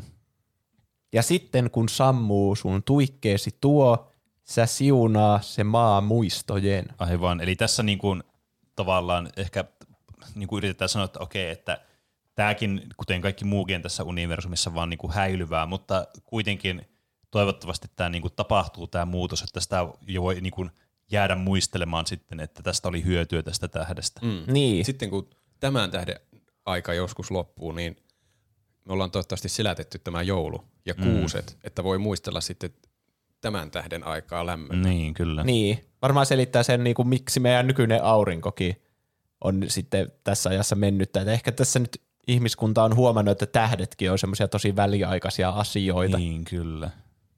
Mm. Että nyt jo valmistaudutaan siihen uuden tähdenkin sammumiseen sille henkisesti ja voidaan kuitenkin muistella sitä, että kuinka se oli tärkeä osa tässä ihmiskunnan palauttamisessa henkiin. Niin, kyllä. syvää jäästä. Sen vertaista toista en mistään mä saa, on armain ja kalleen, mul aina Suomen maa. Mm, aivan, se Eli- kuitenkin vetoaa sinne omaan maahan, niin se olisi, mm. niin kuin, korostuu tässä sitten, että tämän, tämä, joka laulaa tätä laulua ja kertoo tätä tarinaa, niin, niin se niin kuin, tämä on sille tärkein paikka ja sen takia se jakaa tätä tietoa kaikille, että kaikki tietää, että hei, Mm. tämä, on, tämä pitäisi nyt ottaa tosissaan tämä juttu. Sillä on Niin. su- suuri motivaatio pelastaa Niin, tämä pohjoinen puolisko. Jep. Ja sitten just tota, että sen vertaista toista en, mistä mä saa, niin vähän niin kuin, että niitä tähtiä tulee ja menee, mm. Niin, mutta sitten se Suomi on se niinku yksi asia, mikä on niinku, y, niitä on vain yksi, se on niinku NFT, mutta meidän tässä Niin. universumissa. Kyllä. Kyllä. Ja kiitosta sen laulu soi Sylvian ja soi aina lauluista sointuisimman. Mm. Kyllä Sylviäkin sitten kiittää, kun on joulu saatu pois rinnoista. Mm. Mutta kuka se Sylviä tai mikä se Sylviä on? Mä, mulle ei käynyt kovin se. Tää on ensimmäinen kerta, kun tää Sylviä mainitaan Niin, tässä. kyllä. Mutta tämä on kuitenkin Sylvian joululaulu. Ehkä se on vaan, Onko Sylviä sittenkin se laulaja? Tuota, Niin onko se tämä kertoja Sylviä? Jos Martti Servosta tuli se Buddha siinä, Niin. niin tää on vähän niinku semmoinen niinku sanansaattaja tää Sylviä sitten, joka niin. levittää sitä. ehkä tämä Sylvi, joo, ehkä tämä Sylvi on tämä kertoja. Ja se on nyt saanut sen jouluviruksen rintoihinsa. Mm. Mutta se nyt, vaikka sen peli on ehkä jo menetetty, niin se yrittää pelastaa tämän rakkaan Suomensa Niin, vielä kyllä, kyllä, matkustamalla aivan. tuonne Italiaan levittämällä sanaa. Niin, kyllä. Niin, ja sitä se, nyt mä ymmärrän tämän. Tässä on itse asiassa, tää, tää, tarkentaa nyt tämän lauseen, ja sitten kun sammuu sun tuikkeesi tuo, sä siunaa se maan muistojen, niin tämä ei puhukaan siitä, että se sammuu se tähti, kun se on vasta syttynyt, vaan se tarkoittaa, kun tällä on tämä joulu tällä Sylvialla, niin että kun sen aika jättää, sen menehtyy, niin, se, niin kun sen perspektiivistä se sammuu se tähden tuike. Hmm. Niin sitten Niin, se toivoo, totta. että se niin kuin tähti jatkaa sitä siunaamista sille, että se niin kuin jatkaa sitä tätä työtä, tätä Niin. uusi Niin. armeijaa ja Se se, joulua vastaan. Toivottavasti ehtii levittää tätä sanomaa tästä Niin, joulun pahuudesta kaikille. Mm. Sitten herättää uskoa tähän ihmiskuntaan, että voi voittaa vielä nämä. kyllä, Ettei tarvitse turvautua siihen ydinaseeseen sitten lopulta näitä kuusia vastaan. kyllä. Ja niin. sen takia tuo kiitosta soi tuo laulu tuo Sylvien, koska sitten kun se on, sen aika on jättänyt siitä, niin nämä muut vielä pitää tätä laulua yllä, koska se on tärkeä mm. se sanoma siinä. Ja tuo on aika toiveikas loppu tolle biisille, että mm. se niin jää soimaan se Sylvian laulu sinne. Niin, että ehkä, kyllä. ehkä tämä joulu saadaan vielä jotenkin tuhottua. Ehkä. Ehkä. No, joulu on meillä vasta eessä päin. Niin, mm. onneksi. Katsotaan, että selvitäänkö me joulusta vai Mm. mm. ei. Seuratkaa joulukuusianne tarkoin. Kyllä. Kyllä. Mä en katso ainakaan mun joulukuusta enää samalla tavalla. En mäkään. Varsinkin, jos se on kirkkaana. Totta. Niin, jos Varsinkin, se jos on- loistaa jotenkin vähän vihre- vihreän Niin. sävyisenä. Mutta jos se ei loista ihan niin kirkkaana, niin sit voi olla vähän turvallisimman mieli. Niin. Onneksi nyt sähköhinta on niin kallista, että kuusetkin vähemmän kirkkaasti varmasti loistaa tänä joulun. Mm. Ehkä se on ollut kuusten strategia niin hämätä ihmisiä, piilottaa se niiden luonnollinen loisto Niin. Että ihmiset koristelee niin, niin omat valot laittaa sen, niin huomaa sitä radioaktiivista joululoistoa niissä kuusissa. Mm. Niin, totta. Niin nyt kun sähköhinta on niin korkealla, niin ehkä nyt alkaa ihmiset huomata, että ei laita valoja tänä vuonna. Että mitä Niin. tuohon aivan siis säihkyy ilman näitä valojakin. Niin, kyllä. Tuntuu ihan joltain kauhuelokuvakohtaukselta, että sä käyt jonkun luona vaikka yöllä vessassa ja sitten mm. sanot sille aamulla, että sulla tosi niinku hienot valot oli tässä sun joulukuusessa. Ja sitten se sanoo se kaveri sulle, en mä ole vielä koristellut mun joulukuusta. Ja sitten kun sä yöllä heräät, suljet sun silmät ja avaat ne, niin se kuusi on sinne sun silmien Niin. edessä. Hyvää joulua, motherfucker. Kyllä, ho ho ho, motherfuckers. Ho ho. Kylläpä me leimattiin tai luotiin tämmönen synkkä näkemys näistä, mutta ei voi mitään, kun suomalaiset joululaulut ja tämä lähdemateriaali on aina näin synkkää. Niin. Niin, siis Niin. me vaan tulkittiin tarinoita, kuten ne oli meille kerrottu. niin. Mielestäni ne oli aika mielenkiintoisia biisejä. Nämä oli kyllä. Oli. Tämmöistä avaruusmatkailua aika paljon. Se on kyllä. Totta. Yllättävän paljon tälle niin kuin joululauluiksi. Mm. Niin. Häh. Mutta hei, joululaulu on yl- nyt sai kokonaan uuden merkityksen, että se on se joululaulu onkin Aa, sanoma. aa, se niin on niin kuin. Sylvian joululaulu, Totta, jossa se se, se levittää pelastus. tätä sanomaa. Ja nyt Aivan. me levitettiin tätä sanomaa myös, kun me tulkittiin näitä Niin, biisiä niin jo, sanoja. Totta. Nyt tossa on järkeä. Kyllä. Mutta mitäpäs tuota Roope on tehnyt tässä viime viikon aikana? Öö, mä en ole nyt pelannut ihan hirveästi. Mä oon säästellyt voimiani ja katsellut asioita televisiosta. Muun muassa Rick and Mortin kuudennen kauden katsoin. Se oli kyllä hyvä. Ah. No niin, mikä oli paras jakso? Ei, nyt on vaikea kysymys. Mikä olisi ollut paras? Ainakin mikä mulla jäi mieleen ö, jakso oli, olisiko se se toisiksi viimeinen, missä oli ihan hirveä määrä niin tosi kuuluisia cameo-näyttelijöitä. Että se oli ääninäyttelijöinä Jack Blackia ja Oliko se Daniel se- Radcliffea Mm. ja, ja David Mitchellkin oli ja Robert Webb. Siis se oli se just se avaruustaistelujakso. Se planeetten välinen missä sota. Ne, missä ne kävi sillä auringossa ja kaikki. Joo, Joo, okei. Okay. Se oli kyllä aika huvittava. oli kyllä. On siinä, siinä ollut paljon kyllä hyviä jaksoja. No Joo. Mä tykkäsin paljon siitä metailujaksosta, mikä oli No siinä. se, se oli kyllä ta- taas niin metailu. Vaikea pysyä perässä niissä metailujaksoissa. No on. Mutta on ne kyllä hauska. Ei kovin muissa sarjoissa on noin metailua, että on se ainakin ainutlaatuinen kokemus siinä mielessä. Tai se on, se on Rick and Morty on kyllä jotenkin luotettavasti hauska. Siitä voi aina turvautua, jos haluaa katsoa hauskaa ohjelmaa. Mutta mä katsoin myös hauskan elokuvan. Everything Everywhere All at Once oli tullut Viaplay. Oho. No Niin niin, se oli sun eka kerta nyt, kun sä näkit sen. Joo, Huh, kaikki on nähnyt sen nyt. Kyllä. se oli kyllä tosi hyvä elokuva. En ollut ennen nähnyt semmoista elokuvaa. Siinäkin mm. mentiin välillä niin vauhdilla, että ei mennyt pysyä perässä, mutta kyllä se oli oikein hyvä. Se, hauskoja kohtia, tunteikkaita kohtia, mm. Toiminnallisia kohtia, Mm, kaikenlaisia kohtia. Kaikenlaisia kohtia. Mä katsoin meidän sivuilta, että te olitte molemmat antanut sille paprikan. Ja kyllä mun täytyy yhtyä siihen paprikaan. Annan Mitä? virallisesti paprikan sille elokuvalle. Tuplahypyn tripla paprika. Oho. Saa nähdä, että sehän tuli tänä vuonna se elokuva, mm. niin saa nähdä, että saako se ensi viikolla vuoden parhaat ja huonoimmat mm. jaksossa palkintoja. Niin. Sillä on kyllä hyvät mahdollisuudet. Sillä on, on kuvan, kuvat mahikset kyllä. Öö, mitä Pene on tehnyt? No, en mäkään tässä ihan hirveästi ole ehtinyt niinku tehdä asioita, mutta yhden pelin mä latasin Switchille. En ole ehtinyt kyllä pelata vielä, mutta mä ostin nyt Tuniikin vihdoin. Oho, no niin. Ja mä ajattelin pistää sen sitten pelaamislistalle ja ajattelin pelata sen sitten läpi. Vaikuttaa kiinnostavalta peliltä ja mä halusin niin, haluaisin perehtyä tähän peliin, että voisi sitten paremmin sitten kompata ehkä niitä ajatuksia, mitä mulle syntyi silloin Game Awardsissa, että olisiko se ollut sitten parempi indie-peli kuin Stray. Ei voi tietää, se selviää varmasti sitten, kun on pelannut peliä. Ainakin sitä kehutaan. Meidän kommenteissakin sitä kehuttiin. Kyllä, se paljon. on saanut paljon kehuja, että siinä mielessä ainakin validointia on tullut sen osalta. Kyllä. Mutta vaikuttaa muutenkin kivalta peliltä, niin mikäpä siinä. Niin, niin sitä alan sitten seuraavaksi pelaamaan. Eipä mulla mitään sen kummempia, mitä Juuso on tehnyt viime viikolla. Mäkin olen vaan jatkanut samoja asioita. Tietenkin joulu on aina hyvin kiireistä aikaa, kun on aikuinen. Mm. Tää ostaa joululahjoja ja kaikkea. Kyllä, ja pikkuja. ja kaikkea. Mitä? Hatsmat-pukuja ja kaikkea. Että selviytyy tuota Niin. radioaktiivisesta Niin, joulusta. Joo, totta. Kyllä. Se on tätä, niin kyllä. Tämmöinen tämä maailma nykyään on. Mm. Sitä Returnalista mä jo kerroin ja mä oon jatkanut sitä Wednesday-sarjaa, mikä on se mm. Adams Family-sarja. Ah. Mä yritän saada sen loppuun ennen seuraavaa jaksoa, niin saa nähdä, saako se jonkinlaisen palkinnon. Mm, niin, Tää alkaa keräämään kaikkea, mitä Niin, seuraava meidän jakso. Oli, mä en ymmärtänyt sitä lausta ollenkaan. No niin, se on, pitää saa katsottua se ennen seuraavaa jaksoa, Niin. vai mitä mä sanon. Joo. Se on Netflix-sarja, kaikki tulee kerralla, prr, koko Onko se ollut hyvä kausi. sarja? On se ollut hyvä sarja. Okei. Okay. Tykkään kyllä. Vaikka en Adams Familystä ihan hirveästi tiedä muuta kuin pintapuolisesti. Mm. Mä katsoin se joskus teatterissa jonkun Adams Family teatterinäytöksen. Ai. Ja se oli ainakin hauska. Mutta onko sitten aika kaikkien lempisegmentille? Miten meni noin niinku omasta mielestä?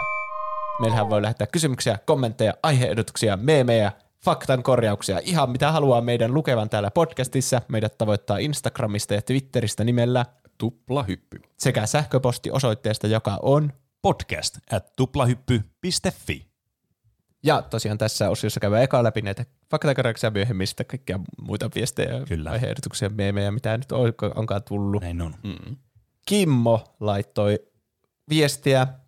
Hei, haluaisin sanoa yhden asian seuraavaan. Miten meni noin niin omasta mielestä osioon? Ränttäsitte kovaan ääneen Michael Madsenista, että mitä ihmettä tällaiset kaverit on Game Awardsissa. Madsen on antanut äänensä Dishonored-pelisarjan hahmolle Daud. Lisäksi Crime Boss Rocky Cityssä Madsen on mallinnettu kyseiseen peliin sekä luonnollisesti antaa äänensä hahmolle, eli ainakin omasta mielestä kyseinen näyttelijä kuuluu Game Awardseihin. Mm. Pitäkää lippu korkealla, pojat. Teitä on aina ilo kuunnella ja podcastinne on parasta A-luokkaa. Kiitos. Kiitos. Kiitos paljon. Mä en Niin. niin. kyllä tiedä vieläkään mitä mieltä mä oon siitä Michael Niin. niin. Madsenista. No, Kyllä niin. se niin. varmasti niinkö merittiensä puolesta siinä mielessä kuului sinne, että se oli siinä pelissä mukana, mitä se tuli sinne esittelemään. Niin, mutta, joo. oli se järkevämpi jotenkin kuin se Alpat siinä. Niin, No joo, Alpat siinä oli kyllä jotain. Mutta silti se, se esiintyminen oli jotenkin hirveän vihainen ja kummallinen. Mä en tiedä, oliko se vaan se vitsi siinä, mitä kukaan ei vaan ymmärtänyt. Niin, ehkä. Niin. Vaikea sanoa. Tuota Dishonored-yhteyttä mä en tiennytkään. Että En mäkään. mäkään. se on kyllä siistiä, että siihen pa- ylipäätään panostetaan nykyään siihen, että ketkä näyttelee pelissä. Mm. Mm, Niin on. Se on Tuntuu, että niin, pelien äänenäyttelyt on monesti ollut semmoisia, että niinku jotkut samat, jotkut Nolan North ja Troy Baker tekee kaikkien hahmojen Niin. niin. äänet. Tietenkin ääninäyttely on ihan oma taitonsa verrattuna niinku semmoiseen fyysiseen näyttelyyn, että ei niiden kannatakaan, ei kaikkien pelien tarvitse olla semmoisia Death Strandingeja, että ne skannataan Niin, ja ei. tehdään ihan täysin samaksi ne hahmot. Mm, että mm. mutta tässä oli tehty sille. Ja mun mielestä se oli tehty nuoreksi se Michael Madsen, jos mä katsoin oikein siitä trailerista. Ai. Mikä on ihan Hmm. siisti idea. Voi näytellä nuorta versiota itsestä. Niin, tuo on nykymaailmaa. niin. Vaikka se ääni on varmasti sellainen samanlainen, Niin, mikä se oli kyllä. siinä Game Awardsissa. Joo, se mä oon Michael Madsen. Vähän niin kuin Robert De Niro näytteli Irishmanissa nuorta versiota itsestään. Vaikka se Niin. näytti ihan vanhalta siinä. Ja liikkui kuin vanha mies. niin. Vitsi, tosta tuli mieleen joku. Missähän on ollut samalla. No Star Warsissahan on ollut niitä CGI-hahmoja ja niin on. muita. Hmm. Mm. Vitsi, mulla tuli joku täydellinen esimerkki siitä, että joku käyttäytyy niin kuin vanhus, vaikka se on niin kuin CGI-llä pitäisi olla nuori. No, se on semmoisia ollut varmasti monissakin Mm, elokuvissa. Kyllä. Sanokaa joku, joka tietää, Jep. mitä Juuso tarkoittaa. ensi viikon, miten meni no niin kuin omasta mielestä osioon. Niin. Uolevi laittaa, God of War Ragnarokissa on paljon saavutettavuutta lisääviä ominaisuuksia, mahdollistavat pelaamisen, jos on jotain värisokeuksia, kuuloon liittyviä ongelmia, yksi käsi tai muuta sellaista. Hmm, niin. Mä, tämä oli vähän tämmöinen, että mä menin kyllä ihan vaan niinku semmoisella mututuntumalla tässä God of Warissa. Siltä se kyllä kuulosti. Kyllä. Mutta siis ei, ei faktoja tsekkaamatta, niin uskon. Mutta silti mä halusin vaan jotenkin, minusta se tuntui jotenkin vaan silleen, niin kuin, että en mä tiedä. Tämä tuntuu jotenkin, tässä on nyt joku mättäs. Ja pitää aina luottaa omaan intuitioon. Mä Luotin siihen. Sä olet intohimoinen siinä oman intuition luottamisessa. Kyllä. Oli kyllä. Hulikopteri laittaa. Täytyy kyllä tarkentaa, että Ragnarokissa jokaisessa pulmassa NPCtään apuja. En ole huomannut ainakaan vapaaehtoisissa pulmissa. Mm, Okei. Okay. No se on hyvä. No varmaan peli testannut sen päätarinan sille, että kaikki pääsee sen varmasti sujuvasti läpi. Niin. Hmm. Ja sitten ehkä ollut silleen, että no, nämä sivutehtot on tämmöisiä ei-pakollisia juttuja, mm. niin ei Mm. näissä tarvitse niin antaa apua, Kyllä. mikä on varmasti hyvä. Mitäs muita viestejä ja aiheehdotuksia? Öö, tämmöinen tuli viesti, kun tämä nimimerkki on Roope on absoluuttisesti paras juontaja. Oi, oi, mä tykkään tästä nimimerkistä. Mulla on semmoinen fiilis, että tämän on laittanut joku meidän tässä pöydässä istuva jäsen. Sinäkö? Ja se jää mysteeriksi. Hei tuplahyppäjät, olen kuunnellut podcastia jo melko, jo pitkän aikaa, ei melko, ai, miksi mä äsken lisäsin siihen melko, jo pitkän aikaa, ja minulla on muutama aiheehdotus. Lukupiirin mahtava elokuva Who Killed Captain Alex, tunnettu myös maailman parhaimpana paskana elokuvan, Oho. ja Lego-pelit. Maailman paras paska-elokuva. Mitä tarkoittaa maailman paras paska-elokuva? En tiedä, veikata lu- mitä se on se lupaa IMDb:ssä. Ei ole ikinä kuullutkaan tämmöistä elokuvasta. Ei, siis En kuulostaa kyllä niinku juuri meidän niinku, tällä niinku aihealueeseen sopivalta, jos No joo. Äh, tuohan, se on saanut IMDb:ssä 7,9. Mitä? Se on loistava elokuva. Eli onko se sen takia maailman paras, mutta paska-elokuva? Se on oikeasti paska-elokuva, mutta se on saanut isot äänet. En mä, mä En mä ymmärrä. tiedä, ehkä se on niin paska, että se on niinku, saanut Niin, niin. IMDb-arvosana. Niin aivan. Mä tarkistin maailman oikeasti parhaimman elokuvan, joka on Social Network, niin se on saanut 7,8 IMDb:ssä, eli tää on parempi kuin se, Hmm. mutta silti jotenkin paska elokuva myös. Se on, tuo on joku aivan siis uskomaton ilmestys. Kyllä. Tuo on pakko katsoa. Toi Niinpä. täytyy kyllä niin ottaa selville ja katsoa ja sitten katsoa, että millainen se oli. Niin. Ja Lego-pelit, niistä mä oon osaa pelannut. Ihan niin kuin me oltaisiin puhuttu joskus Lego-peleistä, mutta en mä ole kyllä yhtään varma. Ehkä Niin. ei. Hmm. Ehkä me ollaan puhuttu niistä silleen niin kuin jonkun aiheen osana. Niin, se Ehkä. on varmasti totta. Ja Aalulle ehdottaa täällä vuoden parhaat ja huonoimmat jakson vuoden parhaan tuplahyppyjakson äänestys takaisin. Toissa vuonna tämä äänestys oli, mutta viime vuonna jäi puuttumaan. Aa, Katsotaan, se ehtiikö se sen järjestää vielä Niin, ennen kyllä. jaksoa. Varmaan ehtii. Niin niin kyllä. Jos se vain ennättää, niin mikä siinä? Niin, te varmaan olette jo nähneet, että onko semmoinen järjestetty tässä vaiheessa, kun te kuulette tämän, Niin kyllä. tämän niin aika, mikä, mikä se termi oli, mitä hienoa termiä te käytitte siitä interstellar-aika-ilmiöstä. Joku d alkaa. Aika dilaatioko. aika dilaatio. Aa, niin niin, kyllä. Sen takia, Se vaikuttaa Aha, meidän joo. jakson tuotantoonkin. kyllä. Meitähän voi tukea Patreonissa tätä meidän podcastia ja Mm. toimintaa. Meitä voi tukea Patreonissa. Sinne voi mennä osoitteesta patreon.com kautta tuplahyppy. Sieltä saa eurosta ylöspäin, kun laittaa mitä tahansa summaa haluaa meille, niin saa kaiken lisämateriaalin käyttöönsä, johon kuuluu mainosarkisto, joka on jaoteltu kätevästi sinne, ja myös meidän testinauhoitukset, joka me nauhoitetaan aina joka nauhoituksen yhteydessä semmoinen vähän niin kuin lisäjakso, Kyllä. ilman mitään suunniteltuja aiheita. Se Ja- huomaa niistä. niin kyllä. Jos haluaa sitten laittaa meille hirveästi rahaa, eli 10 euroa tai enemmän, niin on virallisesti tuplahypyn tuottaja, mikä tarkoittaa sitä, että me erityiskiitoksena luetaan teidän nimimerkkinne joka jakson lopussa. Ja täältä tulee nimimerkkejä, eli erityiskiitos näille tämän viikon tuottajille. Dyrenair, Tumppitsone, TM, Whisky, Sandels, Styrre, Tonino, Piipari, Moussi, Iso Paska, Peruna Kiisseli, Sellä. Nude 22, Nahka Sikari, Oodi, Larso, Oldex, Vemppu, Oikeesti, Enemi Maaria, Emi Barbie ja Jafar. Paljon paljon kiitoksia. Kiitos. Kiitos paljon. Ai Kyllä. vitsi. Kyllä noita nimiä vaan riittää. Näin Kyllä. on. Höh, me ollaan ainakin oltu kiltteinä tänään No vuonna. Kyllä, me ollaan tuttu tosi kilttejä Kyllä. ja, Ja, positiivisia. niin, ja meidän tuottajillekin menee hyvät jouluterveiset täällä. Kyllä. Kyllä.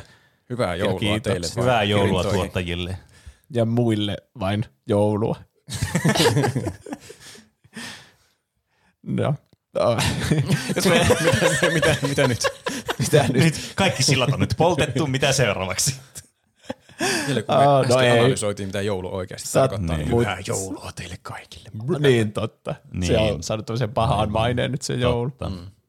Jos meitä haluaa tukea ei-rahallisesti, niin mm. voi antaa niitä hyviä arvosteluja meille Kyllä. eri podcast-alustoilla tai suositella kaverille. Kyllä. Mm-hmm. Jos kaikki suosittelee joka päivä omalle kaverilleen tätä podcastia, niin kuuntelijamäärä tuplautuu joka päivä. Kyllä. Jos mm-hmm. miettii vaikka ensi vuotta, joka päivä tuplautuisi. Meidän kuuntelijamäärä olisi koko maapallon väkiluku varmasti johonkin kesäkuuhun mennessä. Niin, eksponentiaalilla siis. Nyt tuli kyllä joku ulkomaailman lähetys tuli kyllä Roopelle. Tuli joulumieli. Sä oot juonut kyllä vähän liikaa joulumieltä tässä. Niin. Mitä yritin sanoa, että eksponentiaaliset nousut on aika niin vauhdikkaita monesti. Ne on kyllä aika vauhdikkaita. Voisi sanoa, että ne niin eksponentiaalisesti nousee. Mulla nousee joulu nyt eksponentiaalisesti päähän. Näköjään.